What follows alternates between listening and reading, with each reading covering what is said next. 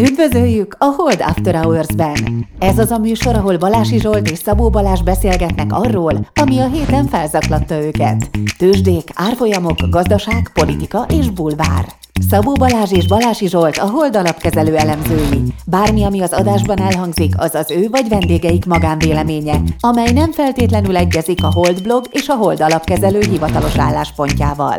A műsor szórakoztató célral készült, befektetési döntések alapjául nem kíván szolgálni. A Hold alapkezelő ügyfelei és alkalmazottai egyaránt rendelkezhetnek pozíciókkal az adásban tárgyalt pénzügyi eszközökben. Na hát üdvözlünk mindenkit. Jó reggelt, sziasztok! Hát lesz, lesz majd csomó minden. Egyrészt lesznek Viktor. Viktorral meg Dáviddal megvitatjuk a CBDC, GCGC-t. Hú, Ne, az az utolsó hat betűt ebből nem értettem, csak a? CBDC-t. CBD, Valás CBDC-i követett, nem baj. De lesz, lesz még még durvább dolgok. Lesz megint majál is. Hold After Hours majál is. De az Most nem ma. Nem ma lesz, az júniusban. Hát, hogy júniusban lesz ez a majál is, de mindegy, erre még visszatérünk. Ugye ez az élőadás a magvető kaféban, az bevált a múltkor is. Bár most már sokkal többen vagyunk, most már sokkal nagyobb tömeg fog tolongani az utcán, Balázs, mint a múltkor, hiszen most már kétszer annyian vagyunk, mint egy éve. Na, hát meglátjuk, meglátjuk. Vere- Verekedés ne legyen, hiszti ne legyen, ezt tudom kérni. Meglátjuk, de ne riaszd el a női hallgatókat, hogy legyenek lányok is. Nem, be lesznek kvótázva. Nem, nem riasztja. Ja, Ja, nem, őket bevisszük a, a Jó, jó. Akkor ott jó lesz a kvóta mégis. a pátriárkia védőszárnyai alatt bejuthatnak ők is. És, és na figyelj, és gyűjtünk, ugye vannak gyűjtött, kiraktuk Facebookra, meg izé, ide is majd belinkeljük ebbe a cikkbe, szóval gyűjtünk idézeteket, amiket bögrékre írunk, és akkor az ott résztvevők megkapják a gyönyörű bögréket. És van ilyen, te benne van a Na hát üdvözlünk mindenkit, mert megszavaztattuk, és mi a legnépszerűbb például a Na hát üdvözlünk mindenkit, vagy a bundáskenyér arisztokrácia, ezek népszerűek. És a marketinges lányok, már rég beszéltem róluk, akiknek a 60%-ai már fiúk, azok, az, az már az, az, az, hogy az együtt szopás vigasza, ezt a életfilozófiát, ezt nem merik egyre rakni a, egy hold logóval, vagy egy hold brandinggel. Mit szólsz ehhez a hozzáállásukhoz? Hát megértem őket, Zsolt, kell egy határ.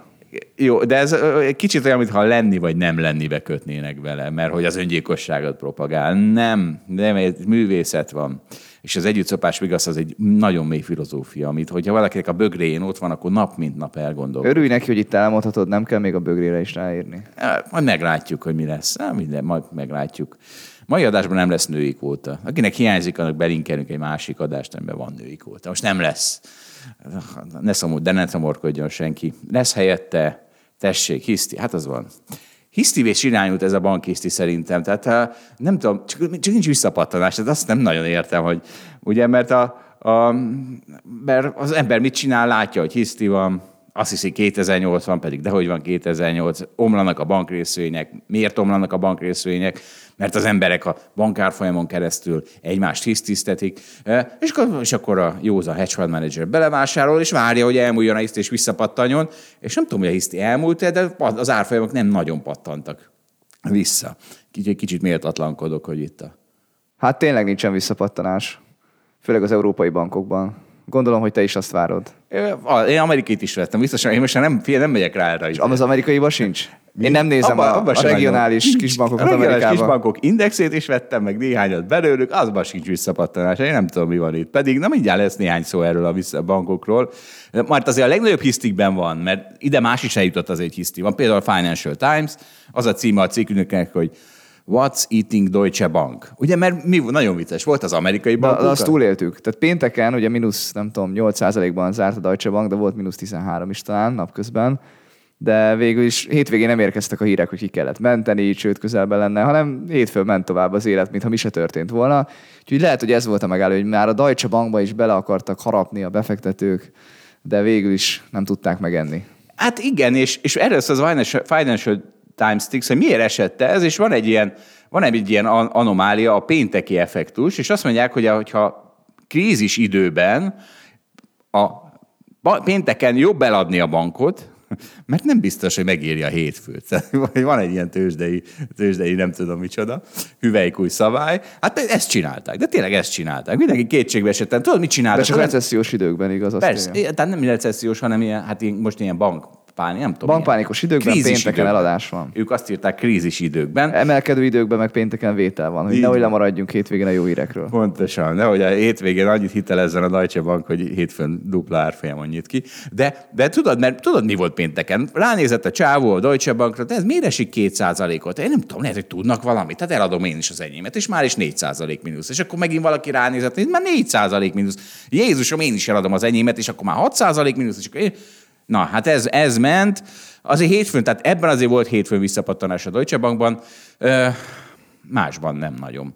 És, és, és figyelj, nem, kijött ez a Merrill Lynch Fund Manager Survey, és ritka, ritka ábrákat látunk.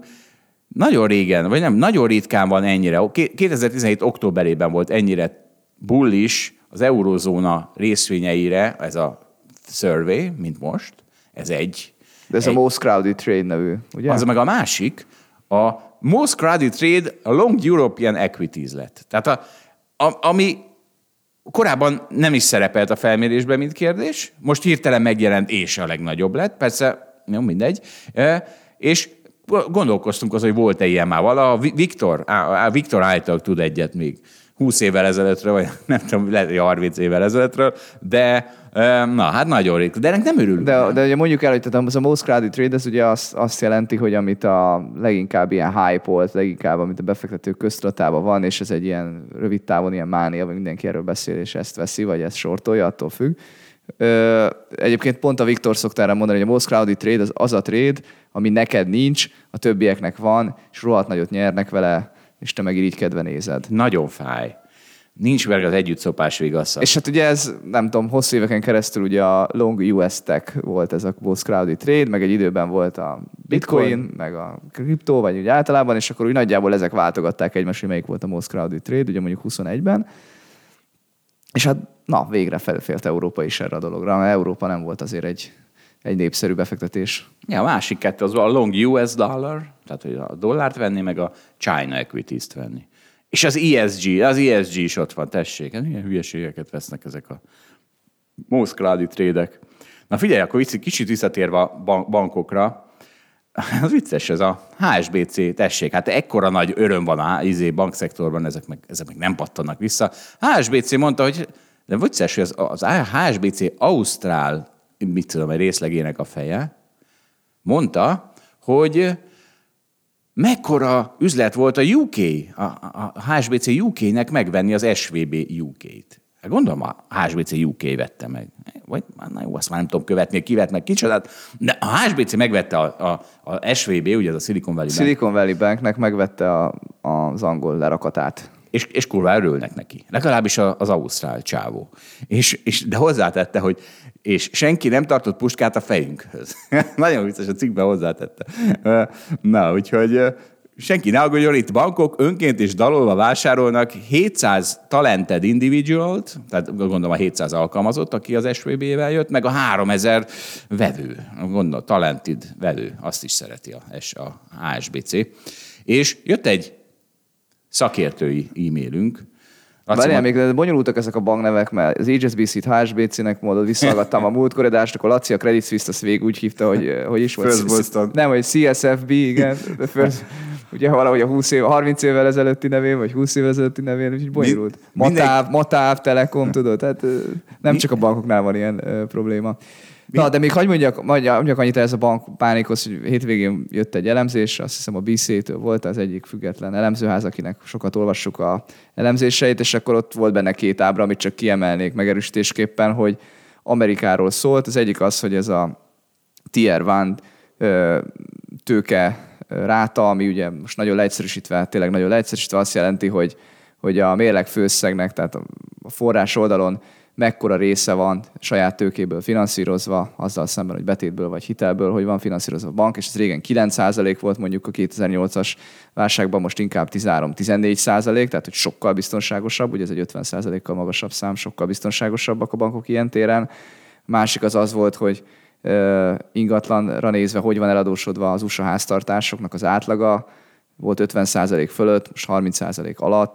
Tehát, hogy tényleg amikor azt mondjuk, és most igaz, a, most átugrok Európára, hogy mondjuk azt mondjuk, hogy a Deutsche Bank az biztonságos bank, és nem értjük, hogy miért van az, hogy minden elemző azt mondja, hogy biztonságos, és akkor mégis a befektetők meg a betétesek elkezdenek pánikolni, akkor, akkor ezekre a mutatószámokra vagy ilyesmikre próbálunk hivatkozni, hogy egyébként minden rendben van, ezt tudják nézni az elemzők.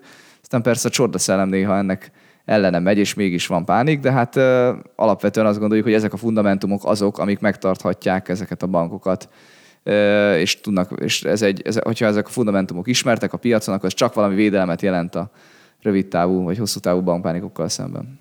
Vicces, mert tegnap néztem Virág Barnát, volt a inflációs jelentés, és akkor az MNB is kirakott egy ábrát, hogy a magyar bankszektor mennyivel egészségesebb most, mint 2008-9-ben, persze az összes bankszektor. Tehát erről van szó, hogy Amerikában, Európában, Magyarországon is. Tehát az összes bankszektor mennyivel egészséges, és kiraktak vagy 8 ilyen mutatót, hogy igen, hogy mennyi a hitel, betét mutató is. Igen, loan arányok.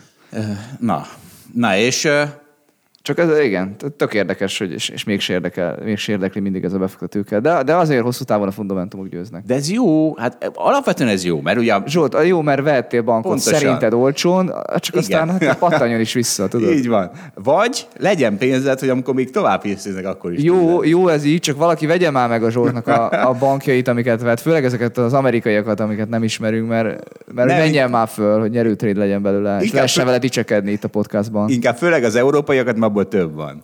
Jó, de majd minden lesz egy megoldásom, azt, hogy nem most mondom el, azt majd ott mondom el. Na, és na figyelj, tehát jött egy nagyon szakértői kommentára izénkhez, a, a UBS Credit Suisse felvásárlás elemzésünkhöz. Az egyik, hogy, hogy ugye ment a nyafogás, hogy ez az AT1 kötvénysorozat, tehát ez az alárendelt kötvénysorozat, ezt, ezt eltüntették. De aztán közben jött egy író, mégis kifizetik őket. Én nem, én nem néztem utána, most kifizetik, vagy nem fizetik ki őket. Elnézést, kedves hallgatók, tehát azért mi itt nem... Én nem, nem azt olvastam, hogy nem fizetik ki őket. Vagy... Az volt az első, de aztán egyszer csak jött egy hír, hogy mégis kifizetjük őket, és nem, de csak egy, egy, egy mondat, tehát na mindegy. Jó, hát, mindegy, tényleg nem követhetjük a világ összes kötvényét, úgyhogy... Így van. Sőt, hát alapvetően én nem is követek kötvényeket, mint ahogy te sem, úgyhogy... Ugye csak hírszintjén érdekel ez minket. Na mindegy, azért most ezt elolvasok, mert ez egy szak, nagyon szakértői komment. Azt mondta, hogy azért tű, tehát hogy, hogy akkor is el kell olvasni a kötvény prospektusát, tájékoztat, ha a PIMCO alamkezelője vagy, mert ugye ment a nyafogás, hogy mi az, hogy eltűnik a kötvény, miközben a részvényesek kapnak pénzt, és, abba, és akkor ő idézett ebből egy mondatot, ebből a tájékoztatóból, szükségszerű, tehát, hogy akkor át lehet minősíteni ezeket az AT1 kötvénysorozatot mm, defaultá, hogyha ez szükséges ahhoz, hogy a Credit Suisse inszolvens legyen, tehát elkerülje az inszolvenciát, a, bank, a bankcsődöt. Szolvens legyen, igen. Ö, tehát, vagy hogy, tehát, hogy tudjon tovább ö, folytatni a banküzemet, akkor át lehet minősíteni izévé, nem tudom mivé, viability event, és akkor meg lehet szüntetni. Mondta ő. Csak az a baj, hogy ha, én, én nem vagyok ügyvéd, nem értek hozzá, és nem is vagyok megfizetve, hogy érveljek ez ellen, de még én is nagyon tudok érvelni ez alapján a mondat ellen, hogy, hogy ezért el lehetett törölni azt a kötvénysorozatot. Most minden, most én nem fogok itt jogászkodni, de szóval azért ebből még biztos, hogy lesz nagyon. Szakértő hallgatónk azt írta, hogy a PIMCO alapkezelői, meg hát ez egy hír is volt, ők sokat buktak ezen. Így van. És, hogy nem és olvasták el a kisbetűs részt. És aztán utána nyafognak. De azt mondom, Vagy hogy elolvasták, csak így döntöttek, vállalták a kockázatot. Vagy a harmadik, hogy elolvasták, és még igazuk is van, amikor követelik a pénzt, nem tudjuk. De egyébként hozzáteszés és teljesen igaza van. Tehát ezek a AT1 kötvényesek 7,5%-os dolláros kamatot tettek zsebre, amikor nulla volt a kamat szinte mindenhol.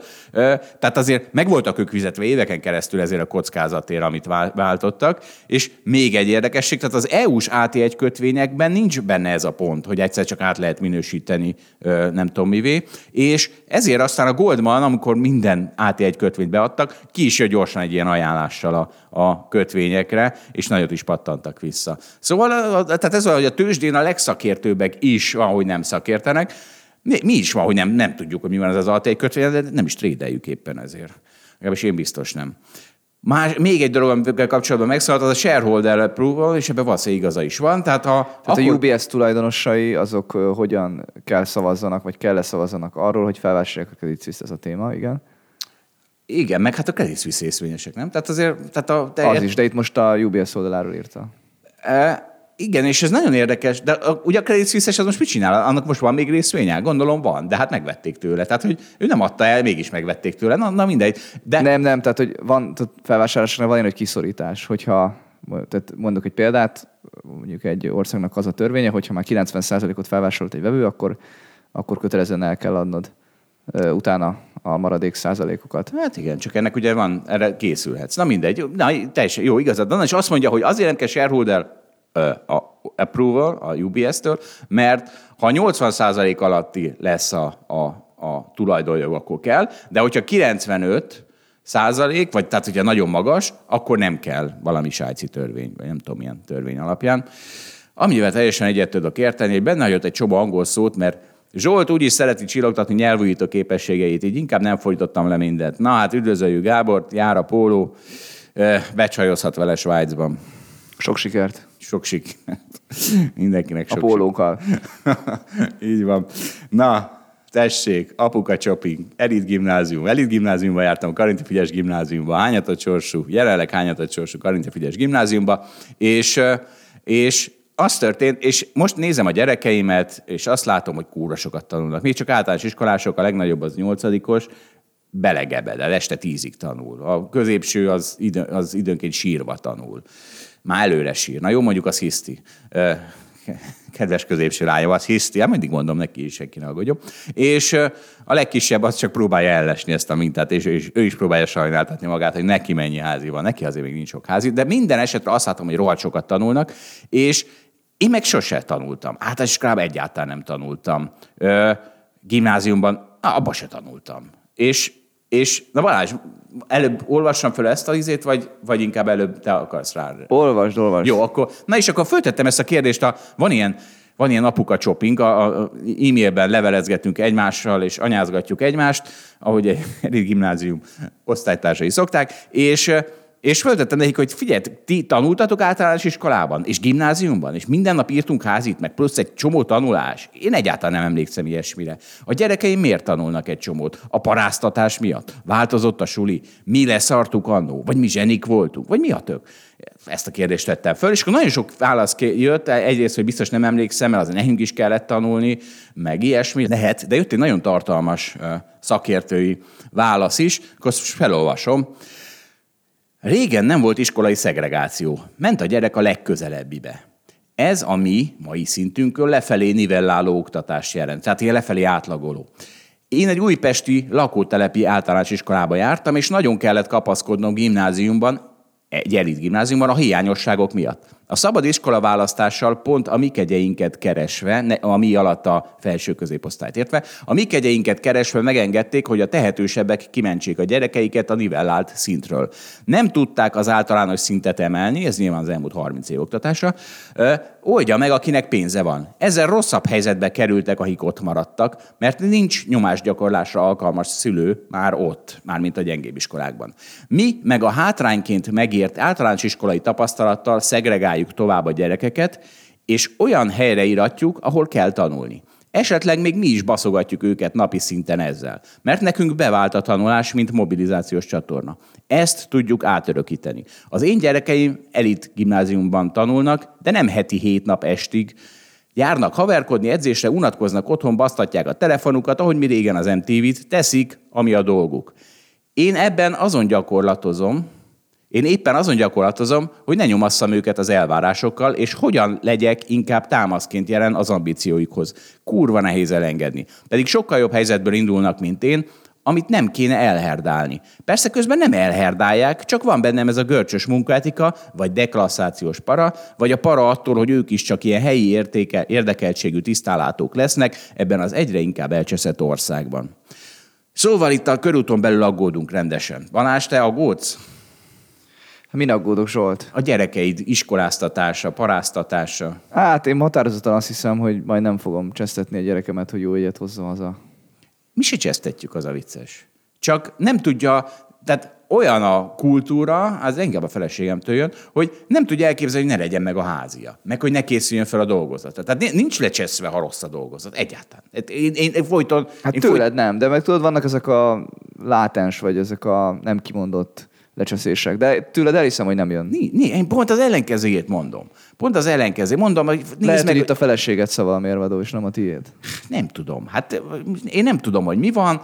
Nem, mindenki írja meg, hogy mi van, mi van a gyerekeim. De nem, figyelj, tehát én is a, a gimiben, én is úgy éltem meg, hogy emlékszem, hogy hetedikben egyszer lettem hármas matekból, hetedikben fél évkor, mert az általános iskola után hatosztályosba jártam, át, tehát hatosztályos gimibe átmentem, és akkor hetedikben nehéz volt a, a matek, és akkor, egy, és akkor hármasom lett. És az egy iszonyatos trauma volt. Matekból? Hát Aha. azért még most is kiröhöglek. A matekból, hát a matek az az volt, hogy rá, általános iskolai matek ránéztem a táblára. Hát de most mondom, hogy nem általános iskolai, hanem általános iskolából átmentem a gimnáziumba, az- ahol nehéz volt. Hetedikben azt mondta. Tehát Hát igen, de hát az, az, az gyökeresen más volt ott a hetedik, mint a hatodik, érted? Az egyik egy általános, általános, általános, általános iskola volt, a másik meg egy matek tagozat volt. És akkor az nagyon nehéz volt.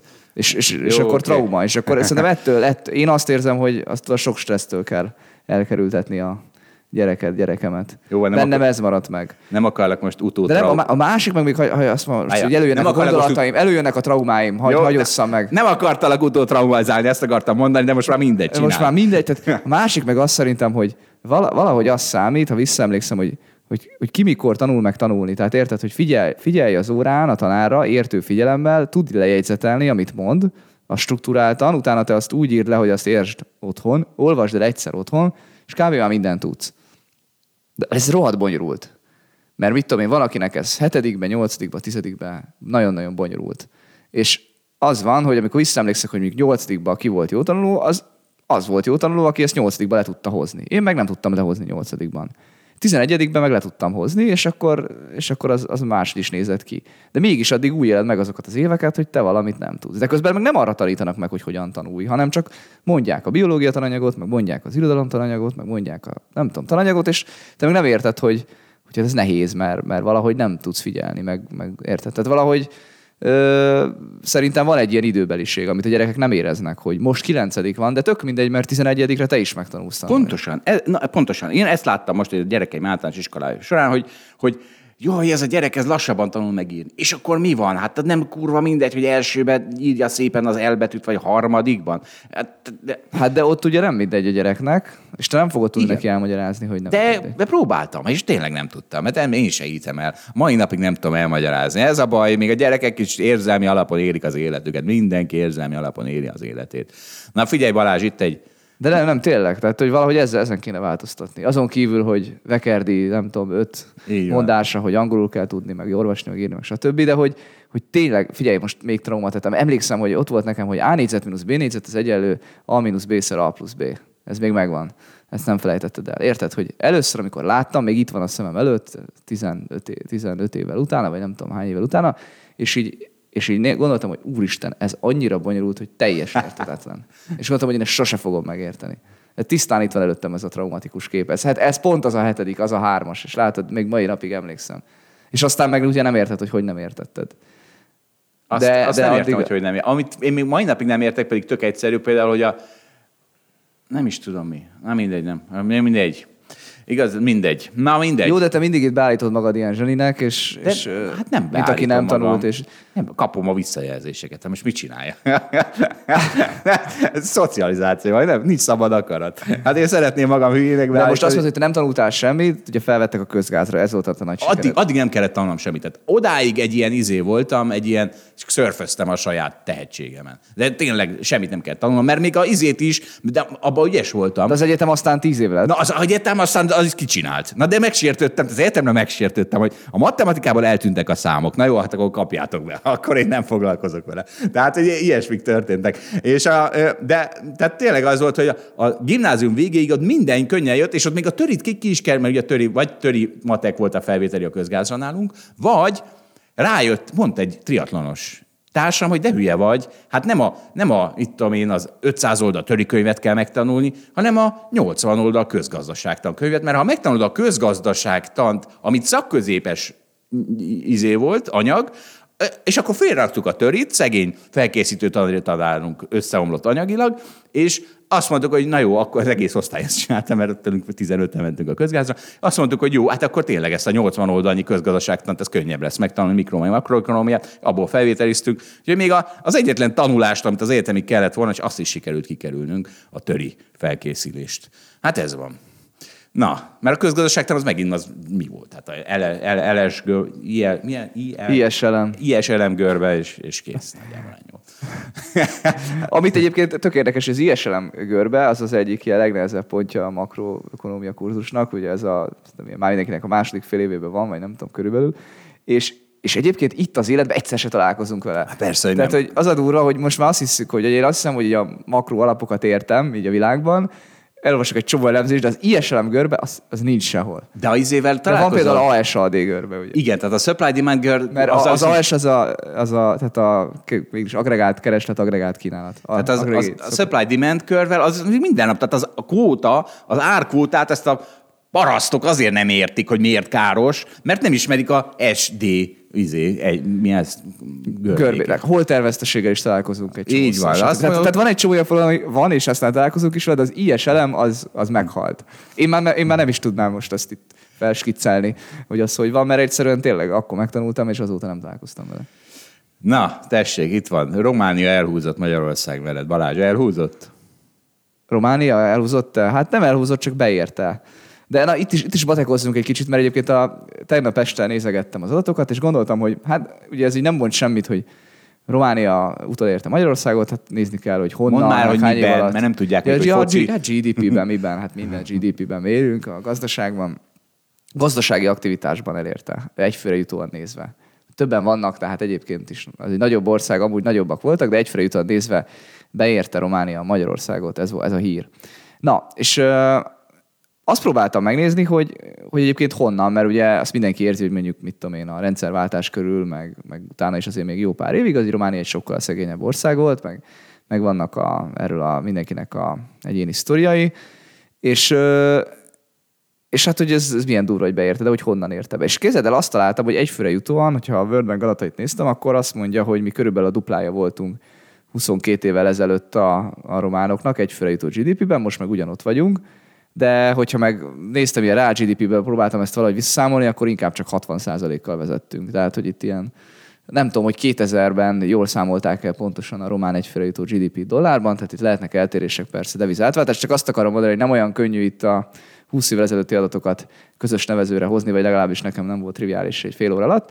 De a lényeg, a lényeg, hogy mire a hallgatók is biztos kíváncsiak, azok, az tényleg az, hogy ugye a románokban arról, arról már volt hír, hogy a, a fogyasztásban egyébként megelőztek minket, mert ugye a GDP-t azt felépíthetjük úgy, hogy van a makroökonomia órára visszatérünk, ahol mindig úgy mondtuk, hogy C plusz C plusz G plusz netto export, tehát hogy fogyasztás plusz beruházások plusz állami kiadások plusz nettó export, ez a GDP.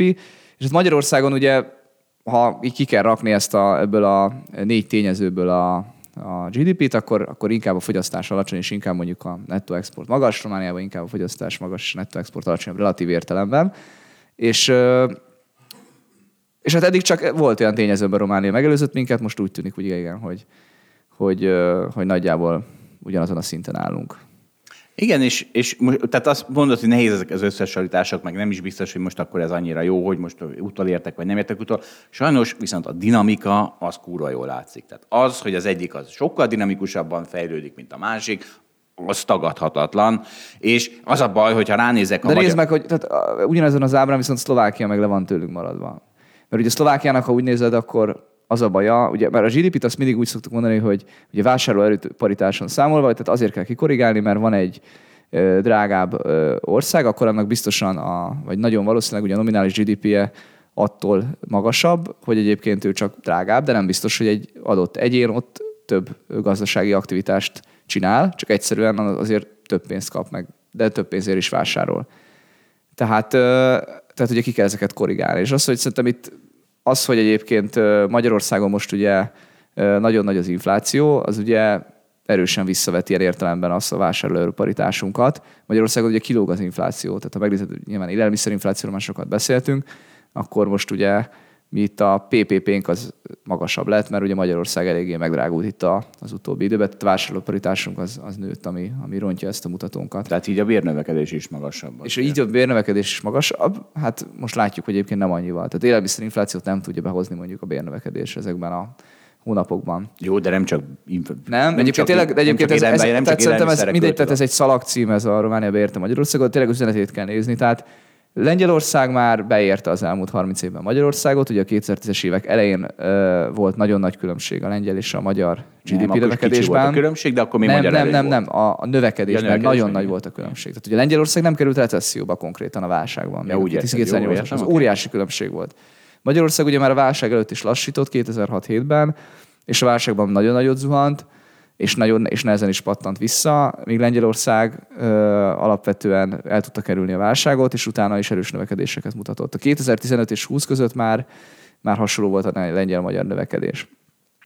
A, a románoknál például nagyobb az egyenlőtlenség, meg ki el lehetne emelni egy csomó dolgot, amiben egyébként ők nem jobbak. Ö, hát valami vigasz legyen. Hát most kiemelek valamit, amiben viszont sokkal jobbak, és ezt Vakamon gyűjtötte. Román terjeszkedés Hispániában. Valóságból rettegnek a spanyol távközlési szolgáltatók az agresszívan piacot hódító román digi előretörésétől, már a negyedik legnagyobb játékos. És akkor ilyenkor hogy mi elgondolkozik az ember, hogy jaj, szegény spanyolok, mert beengedték a román digit, jól megszívták. Na de a francokat könyörgöm, hát az agresszív ársversennyel, az olcsó szolgáltatásaival, igaz, hogy szétrombolja a bent lévő esetleg spanyol, azok sem nyilván spanyolok, mint ö, szolgáltató piacát, kizabálhatja a profitjukból, ezek magmajom szavai, elszipkázhatja az ügyfeleket, a spanyol fogyasztók legnagyobb örömére. Tehát ez nem úgy van, hogy jaj, jaj, jaj, a spanyol cégeknek cső. Hát az a jó, ha bejön ide az összes kurva jó cég a világból, versenyeznek egymással, és mi örülünk. Ez, ez a, ett- ettől jó egy magyar, egy magyar gazdaságnak is. Nem attól, hogy a, a XY haverjának a haverja lenyúlja az összes piacot, mert ő magyar, mert azok mi magyarok vagyunk. Balázs, te örülsz, hogy mi magyarok lenyúljuk a nem tudom milyen piacot? Vagy jobban örülnél, ha eddig itt is Én terjeszkedik? szoktam örülni, hogyha a magyar cég sikeresek, igen. Nem arról van szó, hogy sikeres, annak én is örülök. Én minden cég sikerének örülök. Amikor lenyúlja, amikor a digit azzal, azzal távolítják távol a magyar piactól, hogy egyszerűen hoznak valami törvényt, amitől a diginek ki- kell menni. Annak nem örülök, értem. Na, köszönöm szépen. Én, na, ez, ez van, ez van. Dübörög a spanyol és a román kapitalizmus, a magyar meg nem. Lásd GDP ábra. Tessék. De mert a Digit úgy írod le, hogy ez egy román terjeszkedés, de hogy egyébként tudod, hogy a Diginek a tulajdonosa Teszári Zoltán az egy ö, magyar. Na, az mi magyarok vagyunk. És a mi magyarok kiszorítottuk a mi magyarokat a magyar piactól, ezt akarod nekem mondani? Akkor ezt most mivel magyarázod? Hát igen. Én, én, így éltem meg. Amikor a Már- Digit kiszorították Magyarországra, úgy éltem meg, hogy igen. Mert, Egy magyar céget mert valójában nem mi magyaroknak kedvez ez a politika, hanem a, az én barátaim mi magyaroknak kedvez ez a politika. Na, De azt tudod, Teszári Zoltán a leggazdagabb erdély magyar, majdnem nem tudom, szerintem simán, vagy közelítőleg lehet egy milliárd eurós vagyona. Tehát, hogy ez egy nagyon gazdag ember lett, felépítette a a Digit. Lakatos Péternél is gazdagabb. Igen, nála is gazdagabb. Né, ez alapján négyszer gazdagabb. Háromszor csak. Na mindegy, nem tudom. Miért? Mert na- nincs, nincs össze egy milliárd. Jó, oké. Meg ki kéne háromszor. számolni, hogy a Diginek éppen mennyi a kapitalizáció, stb. De és ő a fejlődő román gazdaságban, meg a fejlődő európai gazdaságban tevékenykedik. Na, A Lakatos Péter meg a fejlődő magyar gazdaságban. A kevésbé fejlődő magyar gazdaságban, de igen. De nem, látod, az EU annyira. átlagát mind szépen lassan közelítjük. Itt kelet-közép-európában. Jó, oké. Ah, jó. Na, na figyelj, ugye néztem ezt a bankhisztis izét, és írtam is egy bankhisztis cikket, nagyon kö- mindenki elolvashatja, mert nagyon rövid. Az a címe, hogy whatever it takes. Mert ugye mi volt ez? 2012-ben Mário Draghi bemondta, hogy whatever it takes, és most is a bankoknak, tehát érted, tehát megmondom, mit teszne jót a Holdbit alapnak, a, a jelenlegi Mario Draghi, aki kicsoda? Jelenlegi Mário Drági nem, nem Janet jelen, hanem Christine Lagarde. És nők, mindenhol nők, nők vannak uralmon, tessék még, hogy női elnyomás, és figyelj már, minden, a Fed elnöke és az ECB elnöke is nő. Hát ez, ez tök jó. És akkor mit fognak itt A bárki? Fednek az elnöke nem nő. Hát, Az Jerome jelen- Powell. Az a pénzügyminiszter. Mi van? A Janet jelen? Igen. Na jó, akkor majdnem. Na várjál, nézzük, de hát igen, tehát Janet jelen. Az az, előző USA Fed elnöke. Várj, de az előző, a Fed előző elnöke volt nő. Na, oké, mert összeraktuk. Ah, Igen, igen, tehát a Powell egy férfi. Így Ezt van. biztos tudod. Viszont előtt, elő, az elődje... Nem, az USA pénzügyminisztere és az LKB elnöke nő. Így És a van. Fed előző elnöke, aki ugyanaz, mint a jelenlegi USA pénzügyminiszter. Oké. Okay. Na, hú, de bonyolult ez a nő, nem női kótázás. Na, na szóval, képzeld el, hogy rátekertem, a- rátekert, rákerestem a Whatever It Takes-re, és van egy, valaki, egy citizen, egy e- európai citizen benyújtotta, hogy legyen a, a milyen, melyik, mi volt a dátum? Július, 10, július 26-a, amikor bemondta Mario Draghi a Whatever It Takes, az legyen egy, az, az európai, mi a franc? Whatever It Takes nap, VIT nap, így hívja. Magyarul nem március 15-ét kell itt ünnepelni, hanem Whatever It Takes napot kell ünnepelni. Én azonnal is aláírtam volna, ha megtaláltam volna, hogy hol kell aláírni. Aki megtalálja, hogy hol kell aláírni, az írja alá, mert szerintem csak igazából csak beadta ezt a kérvényt, hogy legyen egy ilyen, aztán nem foglalkozik vele a csávó vagy csaj, hogy, hogy izé, egy, egy millió embernek kéne aláírni. És akkor foglalkoznak vele Jó, tehát te egy whatever it takes akarsz, hogy felmenjen az alapod árfolyama. Így van. Azt szere, vagy egy napot, vagy egy izét. Hát mondja be, most ki, Krisztin Lagarde, hogy gyerekek, hát de, de egyébként nem, mi, olyan, mintha be lenne mondva, kedves részvényvásárlók, olyan, mintha be lenne mondva. Hát nem kell nekik, nem kell mindent explicit a szájatokba rágni. Az ECB mindent meg fog tenni, hogy ne legyen itt bankpánik. Na, tessék, ha már szavazás. Ja, van a Spotify-on, Azt én nagyon, nagyon szórakozom ez a Spotify pollal. A, nem tudjuk, hogy most mi lesz majd a kérdés, de az előző héten az volt, hogy mekkora 2080 itt, eh, és akkor, de hát már vége is 23 százalék, a tőzsdén még lesz hiszti 41 százalék, ez olyan, nem tudom, még nem volt azóta hiszti, azóta csak nem, nincs antihiszti.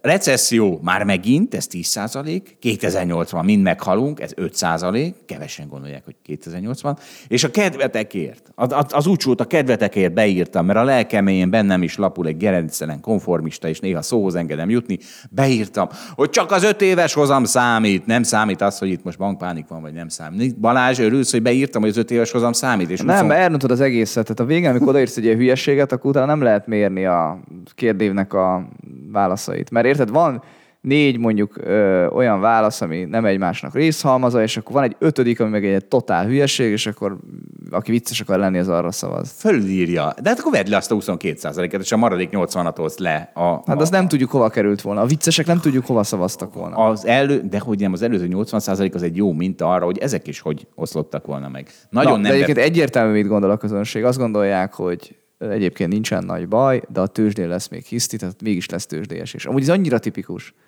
Tehát mindig, egyébként én azt érzem, hogy mindig ezt érzik a befektetők a tőzsdén, hogy Úgy hívják, ugyan nincsen nagy baj, de hát azért a tőzsde az túl optimista volt. Lesz, lesz itt esés mindjárt. Azt, úgy hívjuk ezt, hogy Wall of Worry, és ez a kiváló táptalaj az emelkedésnek. Csak nincs emelkedés. Wall of Worry van, csak emelkedés nincs.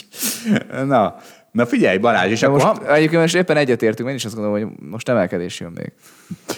Na, hát legalább a bankrészvényekben jöjjön. Csak olyan rosszak az érveit, hogy félek, hogy, hogy emiatt nem lesz Hát emelkedés. most mi arról? Az, hogy hiszti van? Hát ennél Hát- jobb érv nincs. Ne arra, hogy annál jobb érv nincs, mint amikor a hiszti specialista kitapintja a hisztit, és, és megmondja. Na figyelj, és akkor, és akkor vitáztunk, mindig vitázunk ezen, hogy mi a jó megoldás, és akkor most otthon összeraktam egy struktúrát érvelést. Ezt most bejátszuk. Na, tehát újabb darásvészekben nyúltam, illetve benyúltam már többször is, de most uh, halmazati da, darásvészekben nyúlás van. Uh, talán azért, mert úgy örülök trédeknek, hogy közben az ügyfelek buknak. Én is bukok. Tehát a Holbit alap az elmúlt két hétben az esett. Ennek ellenére örülök annak, ami történik. Mert nem érdekes, hogy, hogy esik, mert esnek a részvények. Hát akkor persze, hogy esik egy alap, amiben van részvény. Ez mindig így van. Ha olyan részvények vannak benne, amik hosszú távon azt gondoljuk, hogy emelkedni fognak, akkor ez nem probléma. Sőt, még örülünk is neki, mert vehetünk többet olcsón. Alá Warren Buffett. Gazdagodj lassan, ezt egy hallgató küldte. Gazdagodj lassan, alá Warren Buffett. De az a baj, hogy amikor én itt örülök trédeknek, akkor az bántja valaki érzékenységét. Az ő fülét bántja. Sőt, de az hagyján, de az általa elképzett emberét, pláne ügyfélét is azt hiszi, hogy bántja. Ugye ez a PC. Mert hogy, Ezt mivel azonosítja nagy képűséggel, mindjárt belemegyünk. De ez nem nagy képűség, hanem gólöröm. És igen, a gólöröm ellen is lehet érvelni. A PC valahol erről szól. Egy csomó sportágban például sportszerűtlen a gólöröm. És a nyakkendős, illedelmes pénzügyi szektorban is. Nem sportszerűtlen, hanem inkább veszélyes, úgy mondanám. Ugye az a baja azzal, ha az ember örömködik, ha emelkedik a részvények, hogy jó, de akkor majd mit csinálsz, amikor esik? Hát akkor majd bosszankodom. Ez van. Ugye, mert, mert van egy ilyen zsigeri titkolózás a pénzügyi szektorban, hogy inkább nem mondjuk meg, hogy mi van, meg hogy mi, majd, a, majd a, a végén, majd a hosszú távú hozamokat látja az ügyfél, és kész. És az nem jó, hogyha ráirányítjuk a figyelmet, hogy folyamatosan mi, mi folyik, és valóban nem jó akkor, hogyha az ügyfélettől kibeugrál, ugye, hát ettől óvjuk, próbáljuk óvni az ügyfeleket, Úgyhogy emiatt senki ne ugráljon ki be, mert úgyse, fogja, úgyse fog neki sikerülni eltalálni.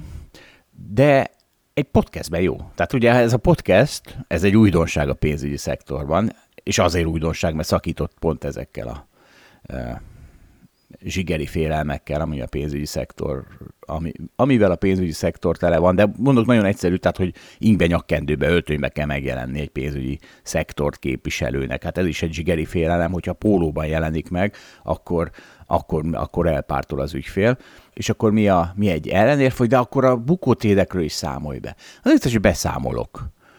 Be beszámolok. Be is számoltunk. Tavaly szeptemberben egy csomót esett az alapom, és akkor itt bosszankodtam a podcastben.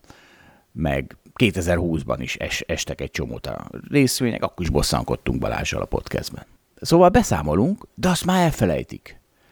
Sőt, sőt a legeslegszebb része az egésznek sőt, ez talán ez a legfontosabb is, mert itt érhető talán tetten, hogy mennyire másról beszélünk. A, a zsigeri félelmekkel rendelkező pénzügyi szektor képviselői meg én. Mert, mert beszámolok a rossz, a rossz trédektől, a, a, a kvázi bukó trédekről. Például, amikor azt mondtam, hogy kimaradtam a bitcoinból, hogy engem az kurvára idegesít és az, az bosszant. És akkor, hogy ez még, még nagyobb nagy képűség jön a ellenérv. Mert hogy, mert hogy mi az, hogy a, a nyerőknek örülök, és aminek bosszankodok, az, az nem is bukó, hanem az a nullás tréd, mert hogy nem vettem föl. Teljesen másról beszélünk. Ez amiatt a, sajnálom ezt a szót kell használnom, a buta hozzáállás miatt van, hogy a nyerő az a jó, a bukó az a rossz. Ez nem így van. Ez a zsigeri hozzáállás. Erről egyre határozottabb a véleményem az okos megoldás a jó megoldás, nem a nyerő.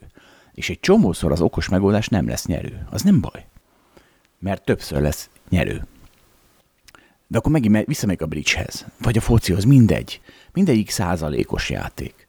A jó játékos az, aki mindig a 80 százalékos megoldást választja, ha van olyan. Mindig a legjobb százalékos megoldást választja nem az a jó, nem az a, és nem az a jó megoldás, amelyből a gól lesz, akkor most megint. Tehát, hogyha választom a 80%-os esélyű megoldás, és nem lesz belőle gól, az akkor is sokkal jobb megoldás volt, mint ha a 20%-os megoldást választom, csak abból most egy bejött az a 20%-os gól lett. És er, erről beszélek, amikor bukó és nyerőket hasonlítanak össze, mert itt az emberek azt állítják, hiszik, hogy a jó megoldás az, amiből a gól lett, a rossz megoldás az, amiből a nem lett gól. De nem, ez nem igaz.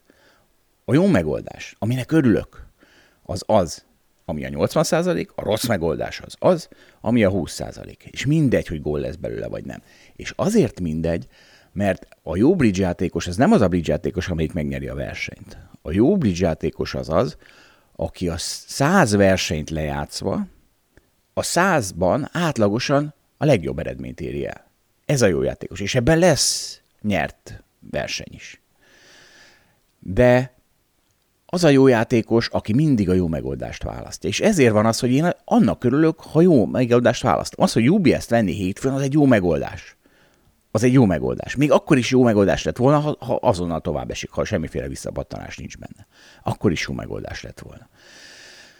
És ezért volt rossz megoldás a bitcoinból kimaradás. Na mindegy, ezt a focipályán sem tudom elmagyarázni. És sajnos itt sincs sok esélyem. És akkor és akkor figyelj Balázs, picit még kiegészítem, mert közben azért gondolkoztam és elbizonytalanodtam, mert valójában mindenki a jó megoldásra hajt, hiszen arra lehet, és nem a nyerőre, csak nem meritek szerintem kimondani, mert, mert ugye a PC miatt attól féltek, hogy az ügyfél majd nem érti. Ő csak azt érti, hogy a nyerő jó, a bukó rossz, és akkor hiszi azt, hogy jó kezekben van a pénze. Pedig aki ebben a podcastban idáig eljutott, az érteni fogja, hogy miről beszélek szerintem, de meg is Na Balázs, ér, mondj valamit. Na, meghallgattuk a 6 perces monológodat, Zsolt. Én azért, bocs, azért monologizáltam, mert mindig széttöredezed a kristálytiszta logikámat, ha itt vagy, meg egy kicsit úgy érzem, hogy akkor pofátlanság ennyit beszélnem egyszerre. Állítólag jobb dialógusokat hallgatni, mint monológokat. Igen, ez így van. Tudom. De hát azért nyilván a monológnak is megvan az előnye. Na, na mondd a reakciót.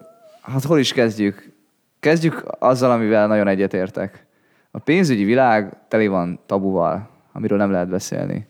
És ez engem is ugyanúgy idegesít, ahogy téged, és mi ezeket itt most jól áthágjuk. Így van. Ing nyakkendő.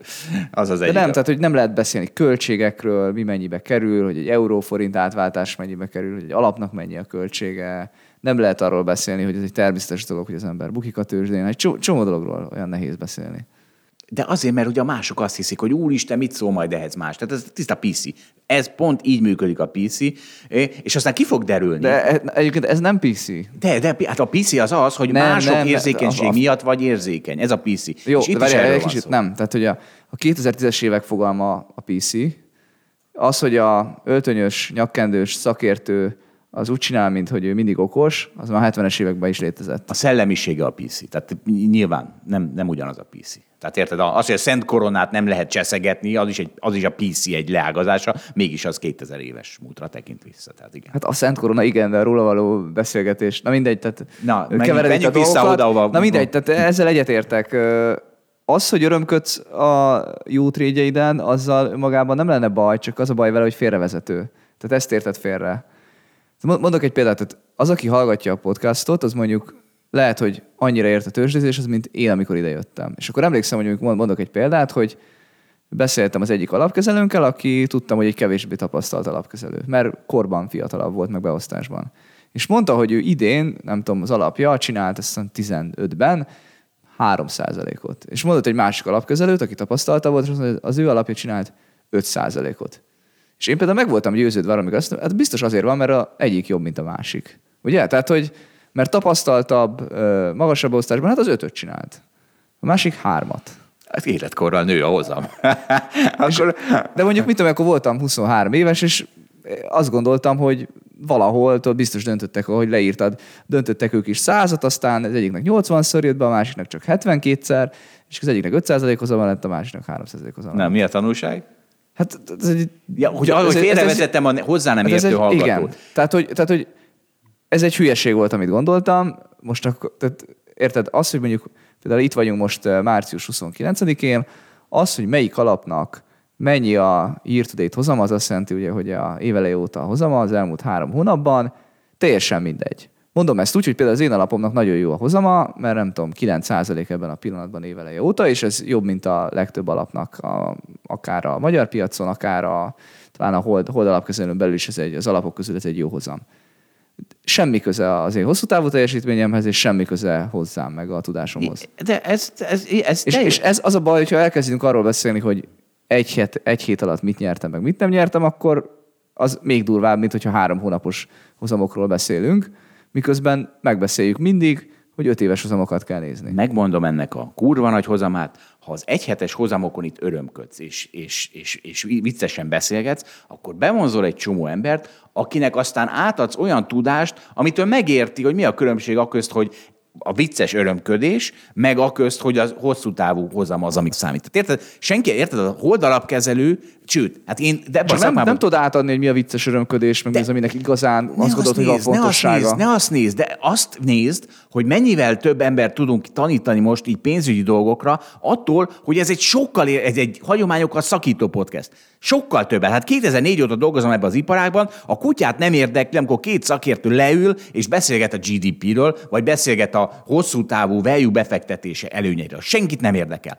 Kurvára, ez a podcast meg egy csomó mindenkit érdekel, és akinek aztán beszivárog a fejébe, és attól szivárog be, hogy időnként örömködünk például a rövid távú hozamokon, és azért, tehát ez, nem, nem, lehet, nem lehet azt nézni, hogy ami egy kicsit nem tetszik, akkor azokat kivágjuk, azokat mindig kivágjuk, és akkor behagyjuk csak a jó részeket, mert valójában azt történt, hogy az egészet, az egész struktúráját basztuk szét ezzel a, ezzel a mindig kiírtjuk azt a kicsit, ami nekem talán nem tetszik, mert talán valahol ott, valahol nagyon messze valaki ettől összeomlik, hogy itt miért örömködnek, és van ilyen ember, hát ismerjük. Vannak De mondom, emberek. Zsolt, annyi, hogy ne legyen félrevezető. Én is jobban örülök a plusz 9%-nak, mint a mínusz 9%-nak, tehát fontos az elmúlt három havi hozamom, csak hogyha ezen örömködök, magamba egyébként örülök neki, nyilván. Na, hát erről de a van szó. hallgatót lehet, hogy félrevezetem azzal. Akkor ennyi a feladatunk, mindig hozzátenni, de természetesen semmit nem számít, a hosszú távú hozamok számítanak. Ez csak a podcastben érdekes tartalom.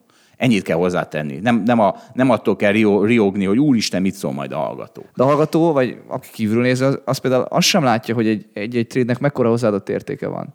Mert sokszor, amin örömködsz, az 10 bázispontot ad hozzá, sokszor 2%-ot. Csak am, általában azért az, az én Akár örömöm, lefele, akár fölfele. az örömöm egy kicsit egyenesen arányos aznak, hogy mekkora ennek a pozitív hozadéka. Egy kicsit talán. Ne, nem mindegy. De mindegy, tényleg, tehát nem, nem, ezeket nem kell. Nem, mert sokszor szerintem neked az intellektuális öröm az öröm. Tehát Igen, a igazad van. az mekkora Igazad. sztori, azt lehet, hogy nyertél rajta izé Igen. négy és fél bázispontot, és akkor mondod, hogy meg kellett venned a UBS-t, és nyertél rajta négy és fél bázispontot, és akkor oké, akkor most mi van? Azon egy szerintem egy 20 bázispontot is nyertem. De, nem, de az, a, az a helyzet, hogy, hogy nem, ebben teljesen igazad van Balázs, mégis azt mondom, hogy az, e- az egésznek az atmoszférája sokkal többet hoz, mint az, hogy most ezeket itt most majd megmérnökösködjük, hogy pont mit kell kivágni egy ilyen tartalomból. És akkor tessék, itt van, itt van a hallgatónk, nálunk így lehet betelefonálni, Lázár Gábor üzeni, kiállok amellett, hogy Zsolt dicsekedhessen a nyerőtrédjeivel. Így van, legnépszerűbb YouTube kommentünk. Köszönjük szépen, teljesen egyet tudok érteni. Annyiban nem, hogy ez nem dicsekvés, ez gólöröm. A gólöröm az nem, nem az vala, kicsit valahol ugye hasonló a dicsekvéshez. A gólöröm is egy dicsekvés. Igen, azt A mondom, Cristiano Ronaldo nem dicsekszik? ut- utána Mindenkinek aztán ott van a fejébe beleégve az a kép, ahogyan így imádja önmagát. Hát ne viccelj már. Jó, de azért a, gól, de azért a gólörömben más is van. Azért lássuk, amikor egy csapat összeborul, akkor az nem csak dicsekvés. Nem? Hát az nem, de most, most De- Cristiano Ronaldo De nem, nem, ez van szó megint, megint szétválasztott. Nem választjuk külön Cristiano Ronaldo. A gólöröm úgy általában az azért nem dicsekvésről szól, de szólhat arról is igazad van. Na, akkor elhatárolódtál rendesen, Balázs, nehogy itt, izé, nehogy itt, nehogy itt ne határolódj el rendesen a örömködéstől. Nem, nem, figyelj, abban egyetértek, hogy beszélni kell a, arról, amiről mások nem beszélnek a pénzügyi világban. És az Örülök. érdekli az embereket. Meg szerintem hoz is befektetett az, hogyha elmondod őszintén, hogy mennyi a költség, mennyi a hozam. Az biztosan segít. Pontosan. Itt van, tessék, Dostoyevsky is megszólalt a témában, bár ilyen meglepő. Semmi, ebben a világban semmi nem olyan nehéz, mint az igazságot kimondani, és semmi sem olyan könnyű, mint a flattery. A flattery az azt jelenti, hogy, dicse, hogy mi az, dicsérés, udvari, udvariaskodás, flattery, most nem fordítom le. De ez a PC. Tehát semmi sem olyan könnyű, mint a PC, ugye az, hogy mások kedvébe járj. Ő még flatterynek hívta a PC-t, és Ne, na mindegy, azt most kihagyom. Azt is kihagyom, mert már megint hosszúak voltunk. Mm, Barnát is kihagyjuk, bár őt már megemlítettük. Domát Ja, is az kihagyjuk. MNB-nek a döntését? Igen. Arról nem beszélünk? Hát most nem volt semmi érdekes. Mondjuk jó, ez meglepő. Szigorú az MNB. Még mindig me- meglepő, hogy, hogy még mindig nem csökkentenek. Ezzel Ezzel a... de, de érted, tehát, hogy kicsit az van, hogy igen, mindenki mindig azt hiszi, hogy majd most már mindjárt csökkentenek, csak mindig bejön valami, most például a bankpánik bejött a képbe. Azért Nézd, a forint- nézd, de nem, de nézd meg, tehát, De hogy, nem, abban nincs de igazad, mert amikor először bejött a bankpánik a képbe, akkor iszonyat nagyon gyengült a forint. De most Pillanatok alatt Te az a hiszti 5-10 már elmúlt. forintot. A forintos kurva hogy az a hiszti, az a, az a hiszti elmúlt, csak amikor azt látod, hogy egy pillanat alatt gyengül 5-10 forintot egy, Három- egy, egy hírre. 3,79 a forint. Tehát 3,79... Én tudom, de ez már tegnap után van, meg az elmúlt egy hét után van. Jó, tegnap 3,85 volt. Tehát azért, jó, jó, oké, meg van bocsájtva, ráérünk azzal az izével. Addig az a baj, a... Hát meg, meg a költségvetés, meg az MNB az más csinál. igen, igen. Az, az is egy fontos érv. Ez Barna is elmondta. Virág Barnabás. MNB szigorú költségvetés laza. Na, most akkor a fo- foci, foci részlegünk az, később lesz, vagy azt átteszük a jövő heti adásba, akkor már a, holnap, a mai meccs, holnapi meccsünket is belerakhatjuk, mert már hosszak vagyunk. Mondok egy izét, egy nem, nem focit. Ez mindig örülök, amikor én félve jutok valami következtetésre, például arra, hogy a piac az a legdemokratikusabb intézmény, és akkor látom, hogy hát ezt már Schumpeter is megmondta. Ne, nincs demokratikusabb intézmény, mint a piac. Mondta Schumpeter, biztos nem félve, hanem bátran, vagy vagy legalábbis bátran idézték, de hát akkor tessék. De egyébként Schumpeter én már javítom, mert nem csak, hogy, mert ő, ő nála ugye a, a more demokratik volt a, a, a, csimbo, a jóság csimborassző. Tehát ő azt hitte, hogy a, a valami demokratikusabb, hiszen ő még mit tudom, a királyságból, meg ilyen hülyeségekből jöttek kifelé, meg diktatúrákból, hova, hogy ott a more demokratik az jó. Itt ma már a mai világban a more demokratik az már nem jó, mert akkor a, a, az ostoba szavazó dönt mindenben, hanem nem csak, De hogy... itt más jelent a... Tehát szerintem, mint hogyha nem értenéd ennek a üzenetét, De ennek én a értem. Akkor mondd el, hogy mi. Hát, hát azt jelenti, hogy a piac az azért demokratikus, mert teljesítményelven oszt javakat, De nem, nem, nem. és szerintem erre érti a demokratikust, hogy itt mindenki egyenlő esélyekkel indul. Nem, ez az én izém, a verzióm. Ő csak arra ért, nem, a teljes, miért, miért kell meritokratikusnak lenni? A demokratikus az csak azt jelenti, a demokratikus az egyáltalán nem meritokratikus, mindenkinek van egy szavazata. Tehát abban semmi nem, abban semmi nem meritokratikus. A, Mert a, most meritokratikus vagy demokratikus? Hát, Szerintem itt Schumpeter előtt összekeveri a fogalmakat. nem, de ő nem kevert, te a nagy össze az ő fogalmait. Igen. Nem tudja, miről beszél. Valaki azt össze- de nem, hát itt tényleg nem tudok belátni. Hát a piac az meritokrácia.